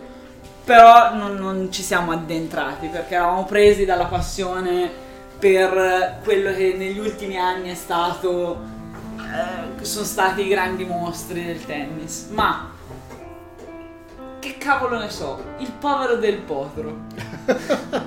No, cosa vuoi sapere? Senza parlare di Del Potro, ma Se c'è qualcuno che può fra i inserirsi- 20 e i 30 anni. Ah. Tra i 20 e i 30 l'anno prossimo sarà divertente vedere che cosa farà eh, Dimitrov. Perché ah, si è preso Agassi come allenatore. Ah, ok. E Dimitrov che è bellissimo da vedersi, bellissimo sia per eh, chi apprezza l'aspetto maschile Sì. dell'uomo. È un bel ragazzo Dimitrov, dovresti guardarlo, secondo eh, ami- delle mie amiche il culo più bello della TP. Ehm, I tennisti non hanno un bel culo. Dimitrov Sempre per quella impostazione imbattuta che... Abbiamo, ah, è anche bellissimo vedersi, i movimenti sono fantastici. Lui è abbastanza giovane da essersi ispirato a Federer nei, nei movimenti. Il problema è che poi non è forte come Federer, non si muove assolutamente come Federer, movimenti molto ampi. Stiamo bevendo un, mi dica sommelier, Ci siamo ispirati a Murray. Eh, siamo stati in Scozia, nello Speyside, e ci siamo presi questo Eldrador straight from the cask, quindi non allungato con acqua. Eh, è stato invecchiato nelle botti di Marsala. Questa è la distilleria non artigianale più piccola della Scozia. attenzione. È di proprietà di un soggetto mai messo l'acqua. No, adesso ve la metto. Ah, e no- no- non si può bere senza acqua, cioè senti solo l'alcol. E, è una distilleria, per breve inciso sul whisky, è una distilleria della Scozia di, possi- di proprietà di un tizio innamorato pazzo del whisky che ha fatto di tutto nella vita per arrivare a possedere una distilleria. Ha iniziato a lavorare negli alberghi, ha mm, tutto quello che guadagnava lo investiva per comprarsi delle botti di whisky che poi lui si invecchiava fino al momento in cui erano perfette nella Ok. sua testa, da un grande appassionato. E mm, queste le rivendeva, rivendeva le bottiglie da lui perché è una pratica che si può fare comunque invecchiare il tuo whisky, eccetera. E tutto quello che guadagnava lo metteva da parte fino a che non è arrivato a comprarsi la Eldrador. Qua è il suo parco giochi, nel senso che ehm, fa qualcosa con la torba, ma molto poca, è la linea che si chiama Blacken. E mentre la Edrador è eh, senza torba perché nello Speyside in realtà non affumicano con la torba eh, quindi è molto mieloso molto, sa molto di vaniglia ma essendo invecchiato lui poi decide di fare delle robe eh, decide di invecchiarlo un po' come dice lui fa delle prove Ah. e a Natale chiama tutti i suoi dipendenti ad assaggiare quello Ok, che si chiaro, sono inventati fanno la loro bella scheda Ah, e se un prodotto è eh, valido, Valido. poi lo mettono in produzione Chiaro. se no se lo bevono No, probabilmente è, è la bellezza di essere un produttore indipendente, non devi Eh. produrre per forza qualcosa di buono quell'anno. Meraviglioso. Il mio consiglio quando si beve questa cosa è di assaggiare, se ti ritorna sull'alcol aggiungere altra acqua perché Perfetto. un buco nello stomaco. Secondo me con quanto stiamo parlando è difficile che ce ne accorgeremo. È molto buono, devo dire. È un momento di degustazione. Questo migliorerà la nostra pronuncia di Zizipas, che è una delle grandi... Esatto. Che Che si una delle... allenava tipo a Bari, Sì, più o meno, esatto. Stefano Forse con- Zizi. Forse con piatti. eh, comunque sì, Zizipas è, un- È uno dei giovane, nuovi. è uno dei nuovi. Poi tra i nuovi che, che sicuramente potrebbero dire la loro l'anno prossimo c'è De Minaur, un australiano che dobbiamo citare, ma a me non piace per niente, tira mire da fondo senza senso. Eh, il mio giocatore preferito, che Che è? spero che diventi che, che Cecchinato. spo- no, non è cecchinato. Chiamo cecchinato. Insomma, è ehm, Shapovalov. Dennis Ah, Shapovalov è un cazzo di spettacolo. È giovanissimo, se ha, ven- se, se ha 20 anni ne ha 20. Ne aveva 19 l'ultimo. Sono andato a vederlo a Wimbledon. A Wimbledon. a Wimbledon, già esatto, in una partita splendida. eh, con un giocatore di cui non mi viene il nome in questo momento, ma molto divertente, francese, con la barba, avete capito di chi sto parlando. Pessimo diritto, però tutto il resto molto bello. Shapovalov è uno spettacolo, a parte che io ho un piccolo problema che per me sono uno spettacolo tutte le volte che hanno un rovescio bello a una mano. sono di parte. Però Shapovalov è... Perché il rovescio a una mano tutto. Comunque. Esattamente. Mancino, biondo che aiuta, insomma. Perché secondo me perché c'è quella manina nel rovescio una mano che ti dà eleganza. Cioè la mano per tenere, per accompagnare, tenere la posizione sai andrà dove deve andare. Sa fare tutto, c'ha la manina santa, viene a rete, in controtempo, c'ha il tocco. Da fondo anticipa, una volta la, la- tira la sabongia tesa, una volta fa un passo avanti e passa, manda questa pallina alta. È uno spettacolo. Ma ce n'è stato uno nel mezzo che abbiamo detto, minchia, questo potrebbe. Eh. Sì, ce ne sono Faccio stati... difficoltà però, eh. Non che... È un po' come quando mi hai chiesto prima di citarti metti più di tre canzoni dei Pooh. Allora, Vavrinka, Ma ovviamente, dai. no, Vavrinka è anche be- bra- bello da vedere, insomma, ha un bel gioco. Al- È bolso però. non è polso, Vavrinka, è un pochino tozzo, come dire, è la versione meno elegante di Federer in tutto. Eh, anche nel appunto. parlare e nel vivere la vita. Appunto. Eh, ma mm, però, però quando era in giornata era uno spettacolo. Però è sempre lì, erano tutti Tutto quando erano linea. in giornata. Eh certo. Nishimori quando è in giornata. Sì, esattamente. No, neanche. Ci non ha mai avuto una giornata nella sua vita, mai. Colpa del suo allenatore. Chi è Caccialo. quello? Quel- quell'altro spagnolo col doppio cognome. Carreno Bus. Carreno- Mamma mia, stiamo cercando, stiamo proprio Carreno- ravanando sul fondo del barile e non del whisky buono, proprio quello è abbastanza pessimo.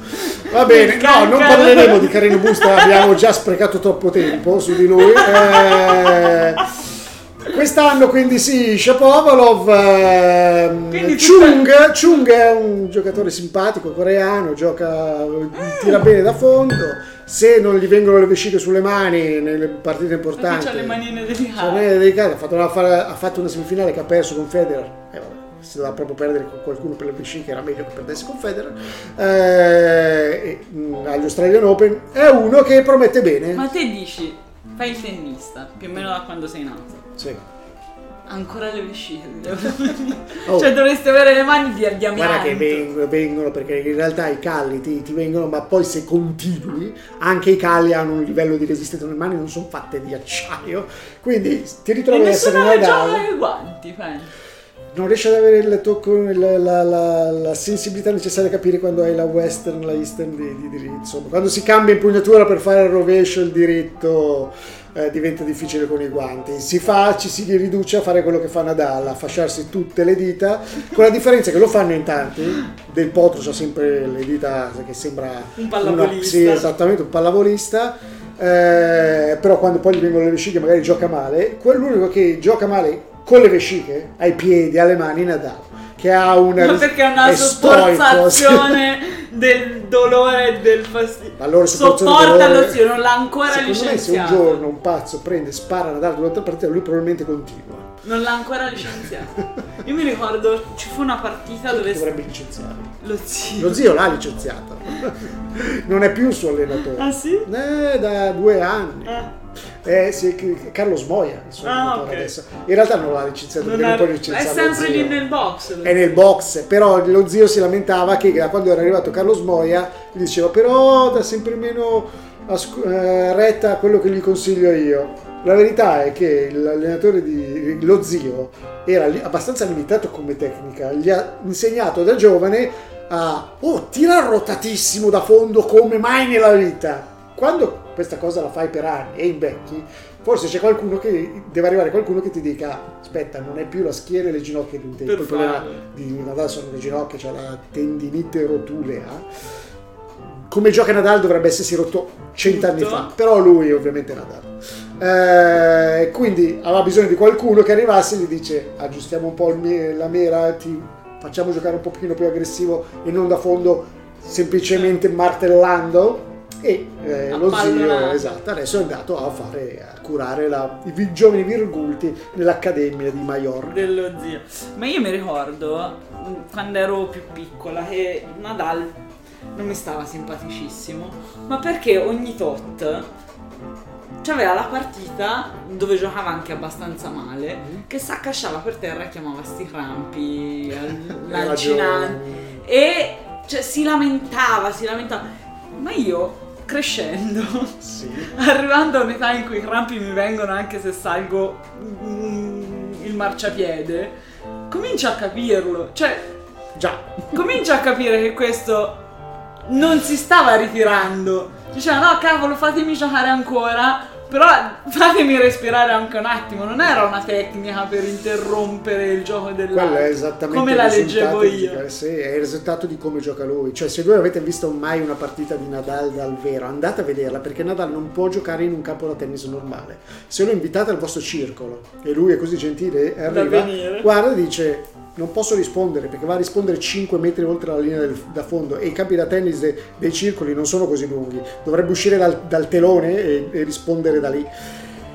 Nadal dice io sono qua e da qua riesco a tirarti lunghissimo fino a là e da qua prendo qualsiasi cosa e riesco ad angolarla se, guarda, se lo vedete giocare dal vivo vi rendete conto che le palle di Nadal non vanno verso il fondo del campo appena l'ho acc- accorciato un secondo lui fa una V strettissima che vi costringe a non prendere la palla possibilmente perché dovete andare nei fiori Eh, e comunque e poi ha tutto il resto anche. Adesso è migliorato, gioca, gioca più aggressivo e poi avete mai visto sbagliare uno smash a Nadal? Andatevi a vedere centinaia di ore di- su YouTube e trovatemi uno smash sbagliato da Nadal in carriera. E questa roba qua. È la sofferenza unita al talento, al fatto che oltretutto è anche un patatone, è adorabile, c'è questo piccolo problema. È l'avversario per eccellenza di, di Federer, però è adorabile. C'è questa cosa qua. Vai a vederlo, soffre, gli fa male un ginocchio, una roba che io e te non ci Quanti alzeremo da sto round ha divano. vinto? 10? Perché gli hanno fatto una racchetta alla Babolat, si chiama la decima, quindi forse potrebbe avere anche 11 perché forse questo era l'undicesimo quest'anno. Forse la decima era dell'anno scorso. Eh vabbè, ne ha vinti tanti. Eh, dalle fortissime. Sulla terra. Sì, chiaro. Ne avete anche tanti sul Sì, cemento, per carità, ha vinto anche Wimbledon. quindi. Sì. Anche se sulla, sull'erba di Wimbledon dovremmo metterci tutto a parlare, fare un lungo discorso. Parliamo. Che cosa? Entriamo nel domestico. Mm, agli italiani. Allora, premessa, io non sono un particolare appassionato o fan dei giocatori italiani perché sono italiani, perché nel, rispetto ad altri sport, nel tennis si vive di meno sta roba. Cioè, ti Sì. appassioni ai giocatori indipendentemente dalla loro Sì, sì, nazionalità. sì, sì. Quindi è chiaro, Perché non c'è tanto la bandiera. comunque. quando la Schiavone vince è chiaro. Oh, Vabbè, eh, eh, esatto. la finale Esatto. a Flushing Meadows eh, Meraviglioso. meravigliosa che non ci vedevo. Secondo me, che- secondo me più la semifinale contro la Williams. Mamma mia. Secondo me quella splendida. dove la, la, la Vinci la si Vinci, incazza sì. e dice Anche anche, a me." me, anche a me. E il pubblico le Ed era un fashion nerd e c'aveva davanti questo esempio di uo- corpo umano Esatto. insensato fatto solo per vincere qualsiasi cosa nel tennis e sto fascio di nervi che peserà di nervi 45 che kg l'attacca Che- va che- rete, che ha- fa le volée la vinci in una Che partita cazzo ha incredibile fatto la Vinci? quella. Poi vabbè ha vinto la pennetta che poi vabbè ha deciso anche di sposarsi con Fognini quindi c'è no. Secondo me guarda devo essere Flavia sincero no. secondo me la Vinci se non ci fosse stata la pennetta in quella finale avrebbe vinto. In realtà con la pennetta l'ha vissuta del tipo sono arrivato fino a qua è incredibile che ci siano due italiani, italiani al finale di US Open come va va va bene. Se non ci fosse stata la pennetta e tutto probabilmente sommato la sarebbe pennetta l'ha vinta in No, infatti, esatto, esattamente, infatti. Perché probabilmente era- si è accontentata. Era talmente bella, ridevano entrambe Sì, a fine partita. sì, sì, lì che, quando- che- che non vedeva, era, l'espressione della felicità per il fatto di essere arrivati in Stavano, sì, no, ridevano mentre Esatto. giocavano. Ricordiamo che la pennetta si è ritirata dopo quella partita perché tanto detto ciao. posso chiedere qualcos'altro di più? No, No, va bene ho vinto un Open, ciao. Adesso mi faccio mettere incinta da Fognini. Fognini si vede che è particolarmente. Fogni. Allora, da, eh, chi lo conosce? senza apparentemente mettere meriti tennistici. Sì, c'è anche un gruppo. Un Eh, cafone. eh, Perché il tennis, sì. anche con gli spagnoli, anche con gli slavi, il tennis ha quest'aura di eleganza. Eleganza, sì. Vuoi perché a parte Basta ora gli scalare un attimo ATP sotto. Hanno dei dress code Esatto. rigidi, vuoi, anche se la Nike con tutto questo colore fosforescente da qualche anno ci sta cercando le cataratte, però comunque comunque le donne col gonnellino, i pantaloncini in un certo modo, comunque gli uomini sempre con i pantaloncini fatti per bene, era giusto Agassi che un po' andava con i jeans e tant'è che lo, lo massacravano. Peraltro, eh, Agassi andava con i jeans perché voleva ribellarsi a, E il a- parrucchino. bollettieri e il parrucchiero perché voleva fare le unghie tinte. ehm, perché voleva un pochino fare il ribelle al fatto che gli avevano imposto di essere all'Accademia di Bollettieri, eccetera. Ma i jeans famosi della Nike che la Nike riprese, in realtà non li propose per primi a- ad Agassi, ma a McEnroe, ma McEnroe rifiutò. Perché comunque Agassi aveva un disse, "Vai, rispetto per io." l'istituzione del tennis che Agassi non ha mai avuto. Esatto, Giustamente. Cioè, giustamente. furia iconoclasta. Detto questo, Detto Gli questo, italiani, sì, Fognini è il... Io l'ho visto a Roma quest'anno giocare con Nadal ed è il tipico, è, è sempre così, è un set, è vero che gioca al limite per giocare così con Nadal, ma è un set che dici, "Uè, ma tiene botta al numero uno del mondo. Poi basta, Ma è sa giocare, fortissimo." Fognini, Esatto. poi basta. E poi basta, poi smette, si incazza con l'arbitro, si incazza col papà, meno male che il papà non ci va più alle partite, si incazza col primo che passa per strada, dà la colpa all'incordatura delle racchette. Fognini ha un problema caratter- caratteriale importante. Io ogni anno spero che, io speravo che con la pennetta, sai, il matrimonio aiuta, Se fosse un attimo. E invece diventato padre, un che cazzo. calmi, no. Esattamente. No. Poi ci abbiamo Berrettini, Cecchinato. Cecchinato. Promette bene, dice di essere pompatissimo. L'anno scorso è arrivato in semifinale a Roland Garros. Se quest'anno ci fa un grande slam, non dico vincerlo, ma a quel livello lì noi siamo felicissimi. Anche semplicemente Non se gioca fa- male, eh. No, non gioca male. È, al- è il tipico italiano terraiolo da fondo che picchia da fondo senza particolarmente vari- Però- particolari variazioni, però, Non- però Cioè, è, co- è- Esatto. lo ridico, è consistente. Cioè, È consistente. Pum, pum, ti, sabogge sfin- ti sì, sì, sfinisce. sì. Eh, Perché una volta da giovane era molto forte di diritto e scarso di rovescio, adesso invece il rovescio è altrettanto. A un certo punto c'era, la- un paio d'anni fa c'era anche quello di Siena vecchissimo. Siena Lorenzini, Lorenzetti. Ah sì, oddio, Loren- ecco vedi, è questo qua arrivano i miei limiti. Quando inizia a scendere sotto una Dal certa- circolo del club di, di tennis di Siena è, è appena entrato in Serie A. In A1. Vabbè, comunque di altri forti, Gianluigi Quinzi, un ragazzino giovane che aveva fatto juniores, ha vinto anche un Wimbledon, credo. È una promessa, speriamo che, lo- che diventi qualcosina di più. Secondo me la- la- l'italiana più interessante da vedere sarà Camilla Giorgi. Camilla Giorgi Ah, sì. ha vinto Vienna, credo, l'anno scorso. Quest'anno magari ci fa vedere qualche cos'altro. Camilla non avesse una scopa nel culo eh, quando la intervistano e non eh, tipo, Vabbè, guarda neanche partite dei miei avversari non avesse un padre pazzo. Quelli che piacciono a noi eh, sarebbe che anche grandi campioni psicopatici.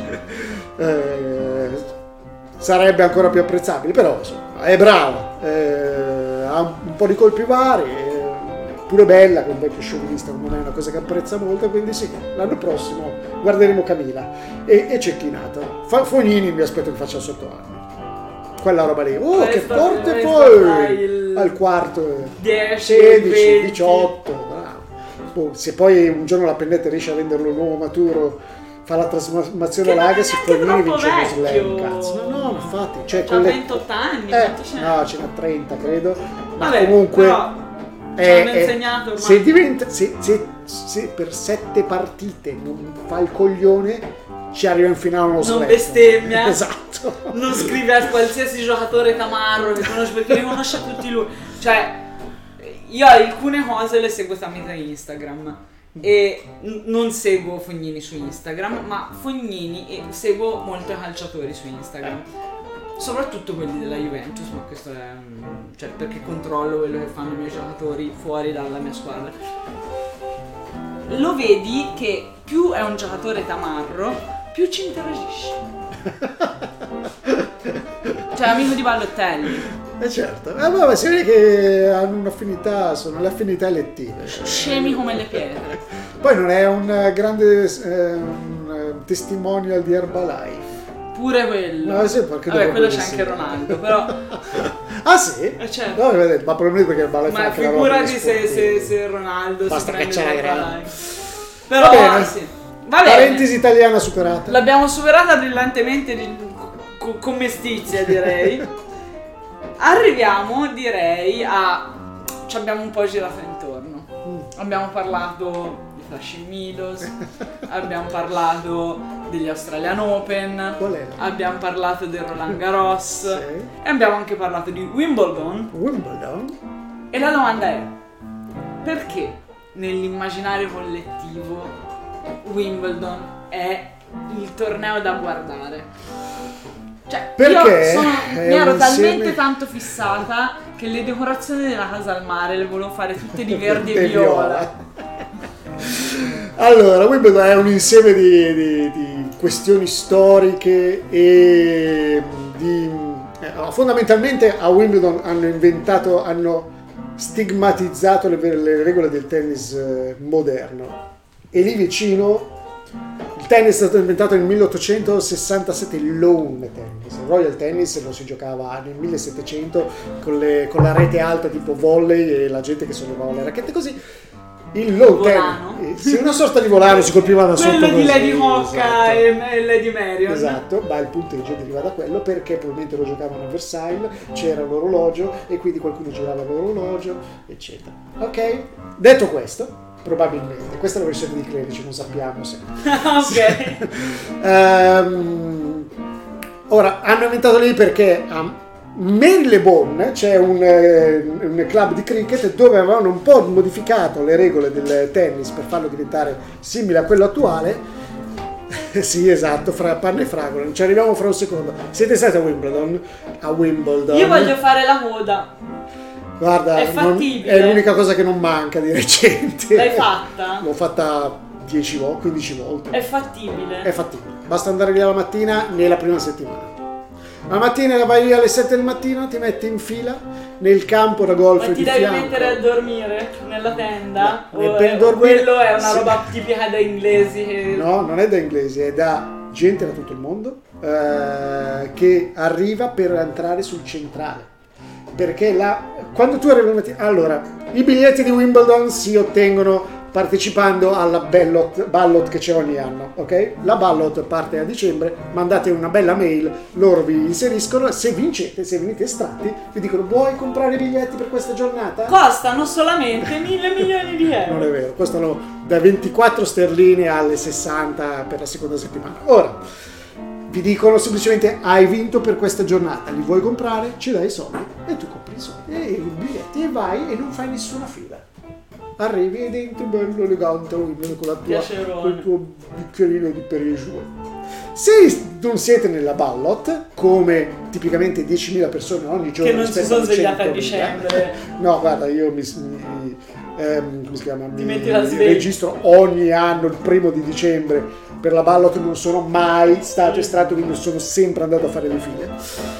Ti presenti alle 7 del mattino nel campo da golf di fianco a, a- Wimbledon all'ingresso e c'è mh, delle file estremamente organizzate dove, le- dove le- le- ti dicono vai sulla linea A tu vai sulla linea A, ti metti lì, ti sdrai sul, tuo- del- sul parco, ti godi la giornata inglese e questi passano e ti danno prima un biglietto che è la- il Q-ticket che ti dice sei il numero 12327 a quel punto tu puoi andare al bagno, al bar, Perché eccetera. tanto la coda è fatta. Esattamente, torni e quando vai dall'assistente e dici la coda si è spostata, lo ti dico che numero hai? Guarda, il 12.327 adesso è sulla campa. Tu ci vai, e ci vai tranquillamente. Io non lascerei mai in posto per paura di perdere il biglietto. In realtà è anche divertente perché nella fila di Wimbledon trovi tutti gli appassionati del mondo. Cioè è pieno di inglesotti che vanno a Wimbledon perché ma se Wimbledon andiamoci. Certo. Magari non ne frega neanche un cazzo del tennis, fanno abbastanza Anche per far casino. Però trovi i giapponesi. Saluto Greta, la mia amica danese che, di cui non so nulla, nient'altro il nome, ma la incontro ogni tanto Ah, in coda. Ah, la incontro perché lei viene sempre la prima settimana. Ora, eh, passano, ti danno le mele candite, capisci? Ti passano dalle bottigliette d'acqua. Sì. È tutto molto civile. Ma che cosa carina. Esatto. Una volta che hai atteso il tot, il tot giusto tempo, ti portano verso i cancelli e tu entri e inizi a guardarti la tua giornata. I biglietti per i famosi 10.000, se non sei andato lì alle- con le tende, sono per i campi laterali. E quindi ti puoi vedere tutte le partite dei campi laterali. Intorno, tranne il Esattamente. centrale. Tra il centrale e il campo 1 e il campo 2 dell'anno scorso. Quindi è apprezzabile, è un'esperienza apprezzabile. Lo era di più negli anni passati perché c'era un po' meno gente nella prima settimana, adesso è diventato veramente il delirio. E comunque fragole panna, entri, ci sono i negozi, ci sono i vari stand, adesso ovviamente c'è anche lo stand della cucina asiatica, ma c'è lo stand in cui Delle ti danno una bella coppetta, cucina in- in- di panna e tu per, ovviamente se ci vai lo devi fare, quella è la tua colazione dopo la, se ti hai fatto la lunga fila. È tutto bellissimo, girate ed è tutto estremamente british, sono tutti cortesissimi gli steward, si- vi fanno entrare in campo, ma quello in tutte le tornei di tennis, ma soltanto a gioco fermo, vi indicano i posti, non ci sono posti assegnati a parte il centrale, quindi arrivano e dici guarda c'è un posto là, c'è un posto là, cioè te li indicano, ok? E tu molto, eh, trovi sempre, sono tutti estremamente, come dire, entrano nello spirito di Wimbledon. Qualcuno si ubriaca, arrivano quattro steward a accompagnarlo fuori, ah, simpaticamente. Non c'è mai nessuno che faccia qualche cosa di ostile. Vedi i giocatori che passano, vanno al campo 12, 13 forse, dove si erano sfidati Maut e Isner per 40 ore, Quella due la giorni. partita più lunga Esattamente, della storia. 59-57. Quanti punti erano? Sì, 59-57. 7, 59-57 erano i giochi nel quinto set, non il tie break. Eh, era durata un'intera giornata la seconda partita, il tabellone si è scassato, a un certo punto non computava il numero e quindi hanno ricominciato a... e- e si è azzerato... No, dopo raga, un cioè, io a un certo punto ero al lavoro e ce l'avevo in sottofondo, perché tanto Wimbledon lo danno sempre su Skype, facciamo pubblicità, ma vabbè. E, e adesso no, in realtà adesso danno tutto, perché si sono presi proprio tutto lo sport. Ma fino a un po' di tempo fa avevano solo Wimbledon, poi tutti gli altri erano su Eurosport, dove potevi guardare trasmissioni precevoli quali Game Set Match. Ah sì, che Eh, siete mazzi. Maz, Esatto. perché c'è la Chat e Maz. Esattamente. Cioè, è proprio concetto. E, e Wimbledon invece l'hanno sempre dato su Sky. Addirittura un tempo ti potevi comprare proprio il pacchetto Wimbledon. E io non avevo Sky Sport, mi prendevo proprio il pacchetto Wimbledon solo per guardare. E mi ricordo che tramite Sky Go a un certo punto ce l'avevo in sottofondo in ufficio, ma cioè avevo le cuffie, non la guardavo neanche. Perché tanto era diventata una serie infinita di scambi dove a un certo punto succedeva qualche punto perché i poverini Sì, erano esatto, esausti. esausti. E non finiva mai non, finiva- non si breccavano mai, era meraviglioso perché se avete mai giocato a tennis e siete nel quinto set a Wimbledon e state Non la vuoi servendo, far finire. non la vuoi far finire e comunque ti caghi sotto perché bastano due servizi fuori e va il tuo avversario va a 0,30 e quel gioco l'hai perso e hai perso la partita. E questi sono andati avanti per ore a fare questa cosa perché non riuscivano mai a breccarsi. Con un campo 13, che è uno dei campi più ampi tra quelli laterali, che però è tipicamente un, un, um, un via vai di persone. Ti guardano un pezzo di partita, poi se ne vanno ed era diventato il polo di attrazione. Sì. Era sì, l'ultimo anno con Tommasi e Clerici che commentavano e eh, ai tempi avevano ovviamente la cabina sul centrale E Cleccia a un certo punto ha detto: Ma sta roba che sta succedendo di là, io vado di là. E ha abbandonato Sì, Tommaso. sì, vero, è che ha dovuto continuare la transizione da solo. Perché, eh, vai, Cleccia è andato a vedere quella cosa epica che sta succedendo dall'altra parte. I, com- i colpi non erano particolarmente belli, ma era tutto splendido il contorno. Cioè, le panche intorno con un, f- un tifo da stadio su qualsiasi cosa. I raccattapalle che dovevano essere continuamente cambiati perché non ce la facevano. Cioè, li cambiano in sette giochi, ma ovviamente avevano scassato anche l'organizzazione perché continuavano ad andare là. Ma quanta gente sta giocando Comunque, sul campo? è forse uno dei motivi per cui Wimbledon è così tanto è perché lui Eh, se lo porta. Ti ricordi quando c'era stato quel maestro di tennis che era arrivato a giocarsi la semifinale, Come quarti di finale con Federer? che cioè quando ha perso, l'ha, l'ha portata anche a lungo. Chiedi alla non è chat che, il nome. non è che ha fatto un no, no, 3-0. l'ha portata a lungo, è stata abbastanza rapida. ha fatto cose ha resistito. Nel secondo set. Ha giocato, ha giocato probabilmente il miglior tennis che riusciva ad esprimere. Partita meravigliosa, cioè non la partita. E questo il- è un maestro di tennis che è riuscito a qualificarsi, la fidanzata, la moglie gli ha detto ora lo fai, Esatto. cioè per scommessa se è riuscito a qualificarsi, la La fidanzata, gli ha detto, fidanzata, ora ten- ti- dentista, e lui fa, che... ora ci vai, Ci vai. ora ci vai e ti diverti, vedi dove arrivi andare. E lui con i suoi neanche trucchetti, però proprio con la maestria, cioè del maestro di Infatti, tennis. infatti. Qua questo gioca No. così, Era allora io gli gioco così. Era meraviglioso avanti. tutto il prologo perché era un giocatore che aveva appena smesso, si era ritirato in carriera. Era famoso nel circuito nel- nell'ordine della cinquecentesima posizione per essere quello un po' cicciottello, si beveva la Coca-Cola tra un cambio ca- campo e l'altro. Sì, sì, da- da E- dove si bevono i beveroni esatto. e la bananina. No, lui, lui si beveva- mangiava le Lions, il barrette Lions e la Coca-Cola.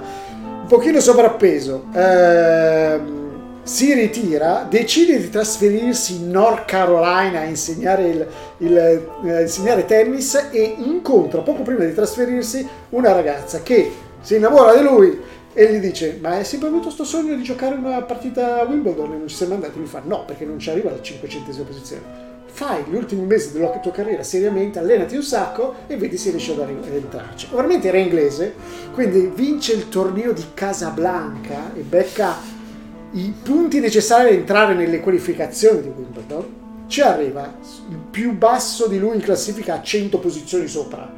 Lui riesce a vincere le qualificazioni, vince il primo turno.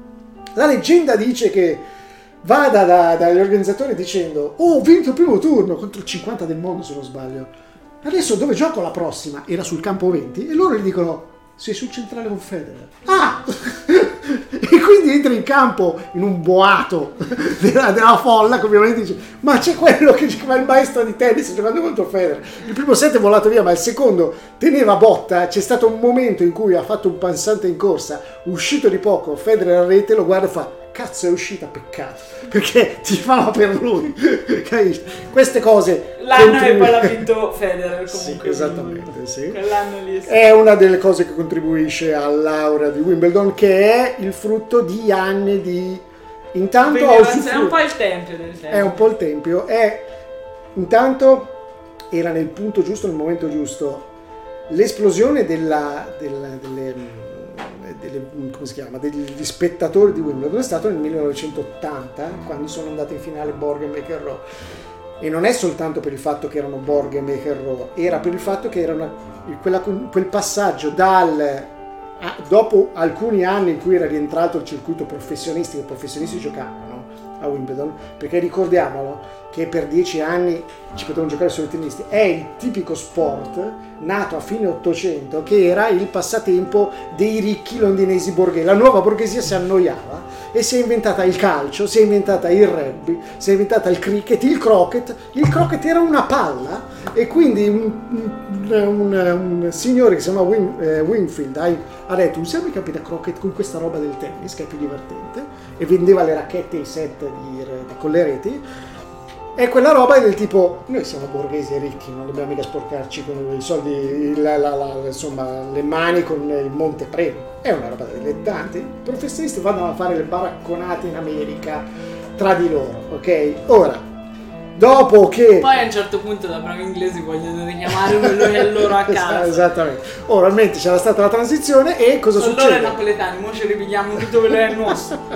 Sì, anche perché insomma qualcuno gli avrà fatto notare Oh, avete Sono una un miniera d'oro. Esattamente. Quindi rientrano i professionisti. Dopo anni di, eh, che sono diventati professionisti, arrivano due. Arriva uno Borg che nel tennis porta il sesso perché era, era Borgasm, era il fisico, era biondo, era, faceva impazzire le ragazze. E arriva quell'altro che sembra uno dei Clash, sembra un punk, ok? Sì, esatto. In realtà non lo è, ma i giornali lo... come- Sì, esattamente. I giornali lo descrivono come quello che, Che smonterà. ma- cioè, Era magro, però era un newyorkese figlio di avvocati, spaccava le racchette e trattava male i guardialine, insomma. che non si fa. Non si fa, però L'altro che lo fa, ti ricordo chi è? Che adesso non lo fa più, Chi è? ma lo faceva. chi? Djokovic.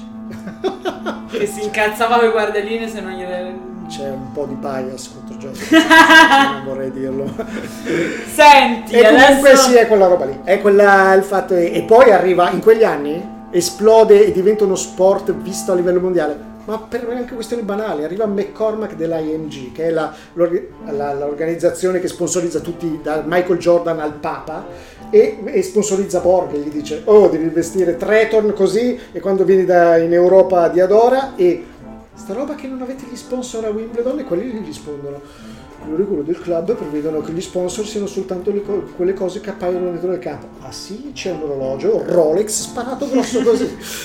e quindi è, è l'insieme delle cose. Arrivano questi due, arriva una montagna di pubblicità. Oh, Wimbledon è il, è il tempio del tennis. È il tempio del È tennis. dove accadono le cose. È il tempio del tempo. Però è vero poi che è lì che accadono le cose. No, in realtà ci sono partite anche più belle negli altri, negli altri tornei, ma eh, diciamo che avere cent'anni di storia aiuta. Senti, arriviamo quasi in fondo Sì? perché abbiamo parlato degli slam. Sì. Gli slam, se avete visto qualcosa di tennis, vi rendete conto che si giocano. Su superfici Su diverse? superfici Ah, diverse. ok. Si parte dal cemento, gomma, che cavolo è lì? Dal eh? plexi cushion bisogna essere precisi. Bisogna essere precisi. È un sintetico? Va, I due degli slam sono fatti la Sul superficie sul sintetico. Dalla io sono anziana per me è sempre il cemento. Vero, in realtà allora, non è più cemento chiaro, da non un è più po'. cemento da un bel Però è- è- in origine era cemento. po'. Era cemento. Cemento rivestito da gomma. Acrilico, sì, Sì. esatto. Però sempre quarzo. cemento era. Esatto. E fatti da, eh, oltretutto gli Australian Open, Plexi Cushion si chiama, eh, US Open a fine anno Deco Turf, stessa, stessa azienda. Mette un pochino più di, di quarzo, quindi diventa un pochino più veloce quello degli Australian Open rispetto a... Curioso perché abbiano, siano passati al Plexi Cushion. Una volta si chiamava Reba- se siete vecchi, vi ricordate il Rebound Days? Era azzurro e bellissimo, sparava sulle televisioni nel passaggio NTSC. I giocatori si sparge la voce che il eh, rebound days con il caldo si scioglie e loro inciampano. E quindi viene a, a grande richiesta viene cambiata Che la se guardate Wimbledon negli ultimi Esatto. anni con il global warming alla faccia dei giocatori che inciampano. c'è un'altra roba su Wimbledon da dire, però insomma dicono che si inciampi, in realtà qualcuno si prende la briga di passano a questo plexi cushion, è un po' più morbido e quindi non dà problemi alle articolazioni, sì, diciamo così, ne dà meno. Qualcuno si prende la briga e scopre i, tennisti, come tutta l'umanità, soffre di suggestione da queste cazzate, perché abbiamo fatto una statistica e non è vero, non c'erano più infortuni sul rebound rispetto tutte, rispetto a tutte le altre superfici, quindi però l'abbiamo cambiato. Poi si passa alla terra rossa del Roland Garros. Inizia la stagione della terra, fra Si cui c'è anche Roma, C'è cioè Roma, c'è l'Estonia, tutto il sud Europa. Carlo, esattamente. Nell'Europa, in Europa si gioca. Perché si gioca sulla terra rossa in Europa? perché non ci abbiamo i platini all'inglese d'estate. Sì, e anche per un'altra questione storica. Perché in terra di Siena. No, è, il colore è terra di Siena bruciata. esatto, Ma è prodotta dalla triturazione dei mattoni. Adesso non credo, adesso credo No. che si passi direttamente.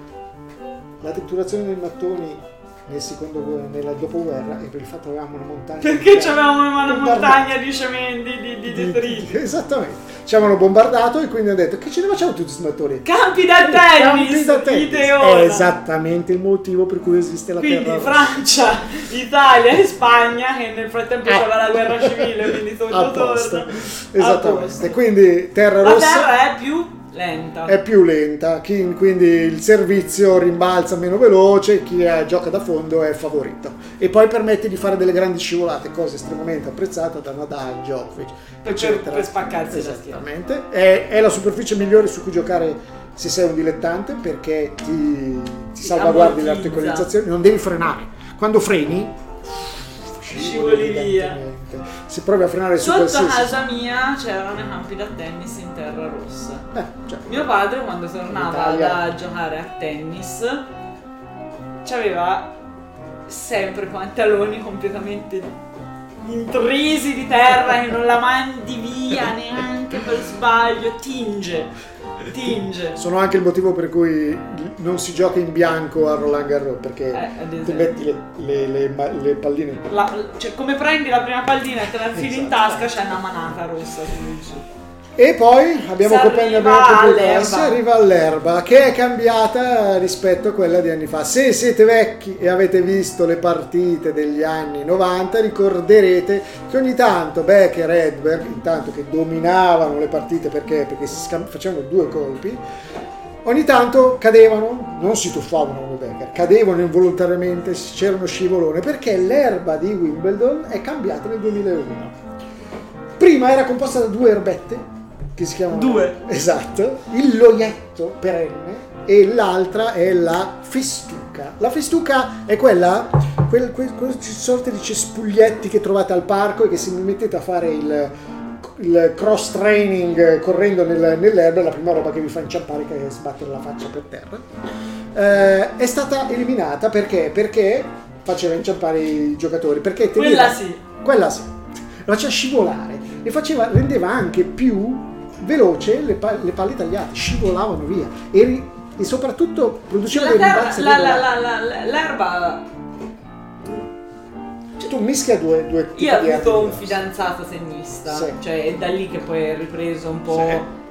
Sì. Non è che è ripresa la passione, ma ho iniziato a capire alcune dinamiche, no? Ho iniziato a apprezzare guardarmi le partite di tennis, anche se lui non le guardava perché da ex tennista, serio, cioè semiprofessionista, quando ha deciso di smettere, ovviamente basta, non vado a giocare neanche per scherzo, mi devo disintossicare dal suo mondo Sì. e quant'altro. Però mi spiegava che l'erba in realtà fra tutti era quello più difficile per certi versi, Certo. ma anche più divertente. E lo è, sicuramente. Perché introduce una variabile. Se tu... Ah, in, un- in alcuni momenti è più lento, in alcuni momenti è più veloce, la palla ti rimbalza un po' come dice la palla. che poi è anche il motivo per cui la palla in realtà è- non è una pallina di plastica, ma è tutta rivestita in quel modo per l'erba. Esatto. Poi te ci giochi sul cemento, ci giochi sulla la terra e quant'altro. Però è per l'erba che è fatta in quel modo, per aderire in un certo modo all'erba, rimbalzare in un certo modo, prendere certi spin che gli dà l'erba. Esattamente. Allora cosa succede? Che prima erano questi due tipi di erbe diverse e producevano dei rimbalzi falsi ed è per quello che vince- vincevano i talentuosi a Wimbledon perché se la pallina magari ti rimbalza più vicino al corpo eccetera chi ha talento riesce ad aggiustarsi chi è impostato su due movimenti a rifare solo quelli si ritrovava un pochino oppure semplicemente la- l'attaccante attaccava con un bello slice la pallina rimbalzava alto così c'è questo piccolo problema con le va via così è cambiata nel 2001 perché? Perché ovviamente i giocatori diventavano sempre più atletici, si rovinava il campo, diventava un deserto dove c'era la, Ah, la linea. ora, eh. e adesso Dopo tre giorni. È vero, lo succede anche adesso, ma insomma hanno deciso di togliere la festuca, c'è soltanto questo loietto tagliato alto e pressano tantissimo il campo, quindi i campi da tennis di Wimbledon sono diventati più regolari e i giocatori da fondo ne hanno, gran- Ne hanno tratto grande vantaggio. È cambiato rispetto a quello che era una volta. Un peccato perché era più bello vedere... Vedevi eh, la gente eh, giocare sì. veramente bene. Sì, c'è chi è. Se Poi siete vedevi interessati sempre le solite finali, Sì, eh. questo sì. C'era da dire che c'è stato in quegli anni, dato che cresceva anche l'altezza dei giocatori, c'erano delle finali che finivano con una montagna di ace e pochi scambi.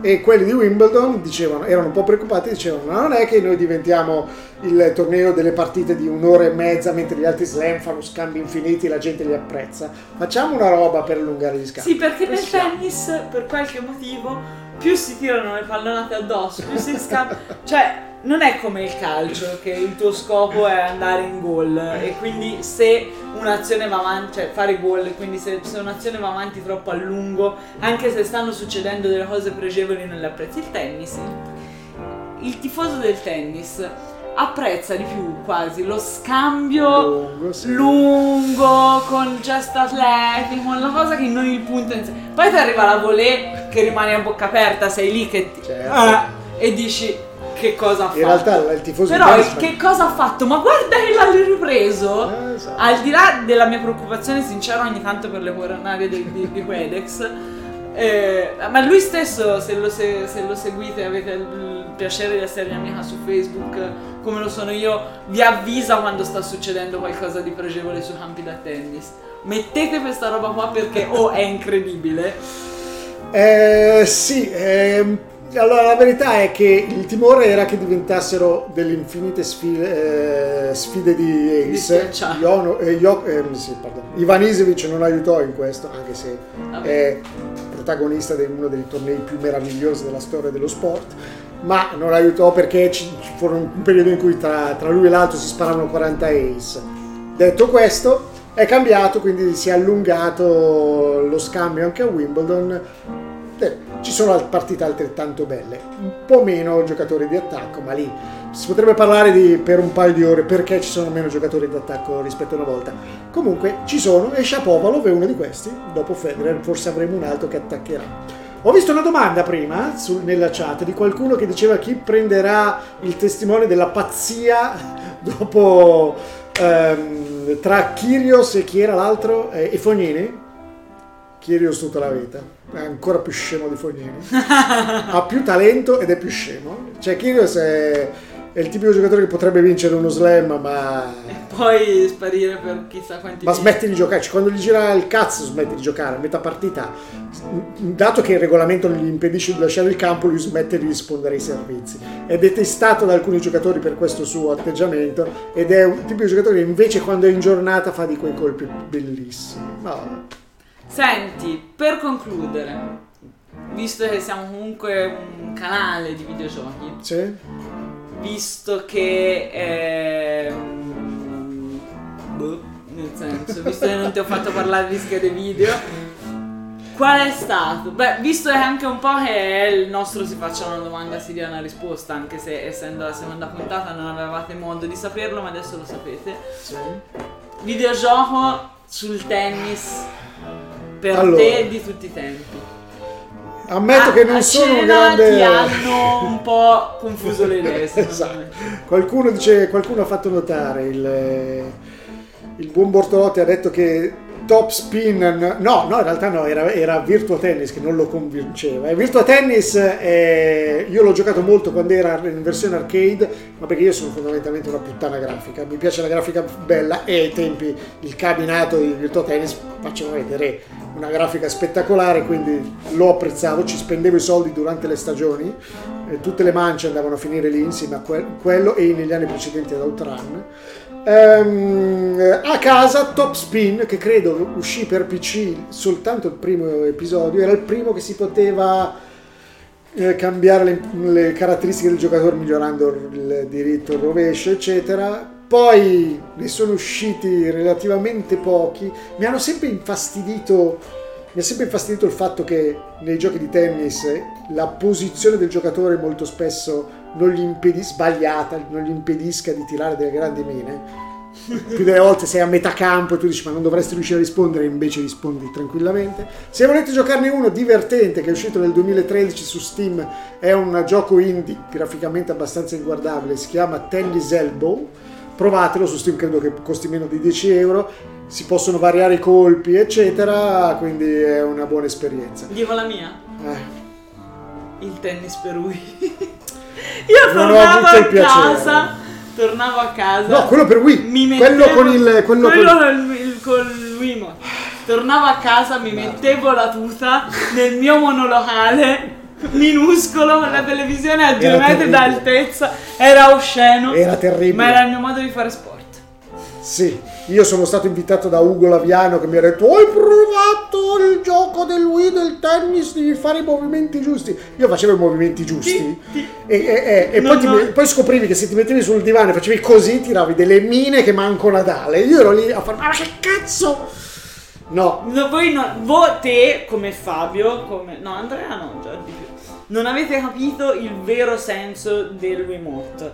Il vero senso del Wiimote era che tu dovevi fare quel movimento lì. Ah. Non dovevi prendere per il culo il Wiimote. Lo scopo era riuscire a fare quello che dovevi Eh, fare allora, hai facendolo.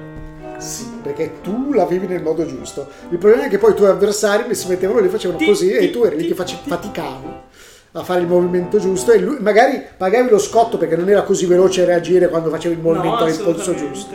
Com'era quello che mi hai suggerito, Babic, che avevo giocato in wireframe su Amiga? Eh, quello della Ten, quello di Sensible. Sensible mi, mi sembra si chiamasse il Play 3 di tennis. Può anche il parlare. tennis della Sensible. No, eh, un po' di fatica a tornare alla voce, è stato uno shock. Però quello sì era bello. Sì, tu ricordi, quello- tu ci hai giocato. Era fluido, sì, ci ho giocato, ho rischiato pirata, ho pagato mille lire, penso, all'epoca. Però soddisfacente. Anche su, c'erano altri tennis belli su, su Amiga, su console. C'era, era bello perfino quello della Ocean per eh, Commodore 64, si chiamava Match Point. Era veramente eccellente. Abbiamo giocato ormai di persone ancora viventi in 30 probabilmente, però era molto bello. Aspettiamo che ne facciano uno figo per qualche visore VR con- che, che legga i movimenti dei vari cosi, sarebbe fighissimo. E se conoscete qualcuno a- amico di Federer, prima che si ritiri dal tennis, potreste chiedergli di indossare una cazzo di GoPro sulla testa e fare una partita intera esibizione? Ma un Ma tu l'hai giusto. incontrato una volta? Nope. Mi No? manca. Ne ho incontrati tanti, ma non ho incontrato lui. Grande fallimento della mia professione. Qual è la tua professione? Incontrare la gente. Famosa. Scrivere alle amiche sta arrivando Ryan Gosling. Eh, cioè sì, Ryan Gosling incrocio. Poi passa Djokovic nella hall e io non ci sono, capite? Sono al piano sbagliato. E va bene, comunque sì, no, non l'ho visto. E una, una partita intera di Federer. Quella io voglio, voglio, sì, poi voglio vedere con una, una roba 360. eh. Poi voglio mettere, quando avrò 60 anni, mettere un visore e vedere come era scambiare contro Federer o Ma quindi vuoi quello contro? Voglio tutte e due, eh, dovete riprendere qualsiasi cosa e dovete anche sbrigare a riprendere le robe a 140 fotogrammi, io voglio vedere della roba che mi rimanga, capite? Perché poi quando se ne andrà io soffrirò. Va bene, Ragazzi, io direi che abbiamo finito. Che anche stasera è stata una serata pregna di contenuti. Non abbiamo finito. Magari sotto Wimbledon facciamo un bis. magari sì, E vi raccontiamo nello specifico cosa sta succedendo a Wimbledon. sarebbe meraviglioso fare Secondo me siamo andarci di Maz e della scelta. di sicuro non dobbiamo stare in piedi su quei trespoli. A Wimbledon andateci anche quando non c'è il torneo, c'è un museo fantastico. Vi mostrano tour, vi fanno fare il tour, vi fanno vedere il passaggio dagli spogliatoi al centrale, non vi fanno mettere i piedi sopra. Se siete appassionati dell'argomento, guardatevi il eh, profilo Twitter eh, Wimbledon Groundman, dove ci sono quelli che vi mostrano come sta crescendo l'erbetta. Oddio, Tati. E andate a farvi un giro perché c'è l'ologramma molto 90s di Mickey Rose in una vetrina e vi fanno vedere le scritte di Rudyard Kipling sua- del suo poema If. Ragazzi, buonanotte, è stato un piacere, spero che vi siate divertiti. Ci vediamo la prossima volta, direi a gennaio, febbraio, non lo so. Non so ancora di che cosa parleremo, ci studieremo. Questa l'ho studiata molto, la prossima spero di doverla studiare meno. E buonanotte, grazie Quedex, grazie, Grazie di essere stato qua. E buonanotte a tutti, alla prossima. Ciao, ciao. ciao.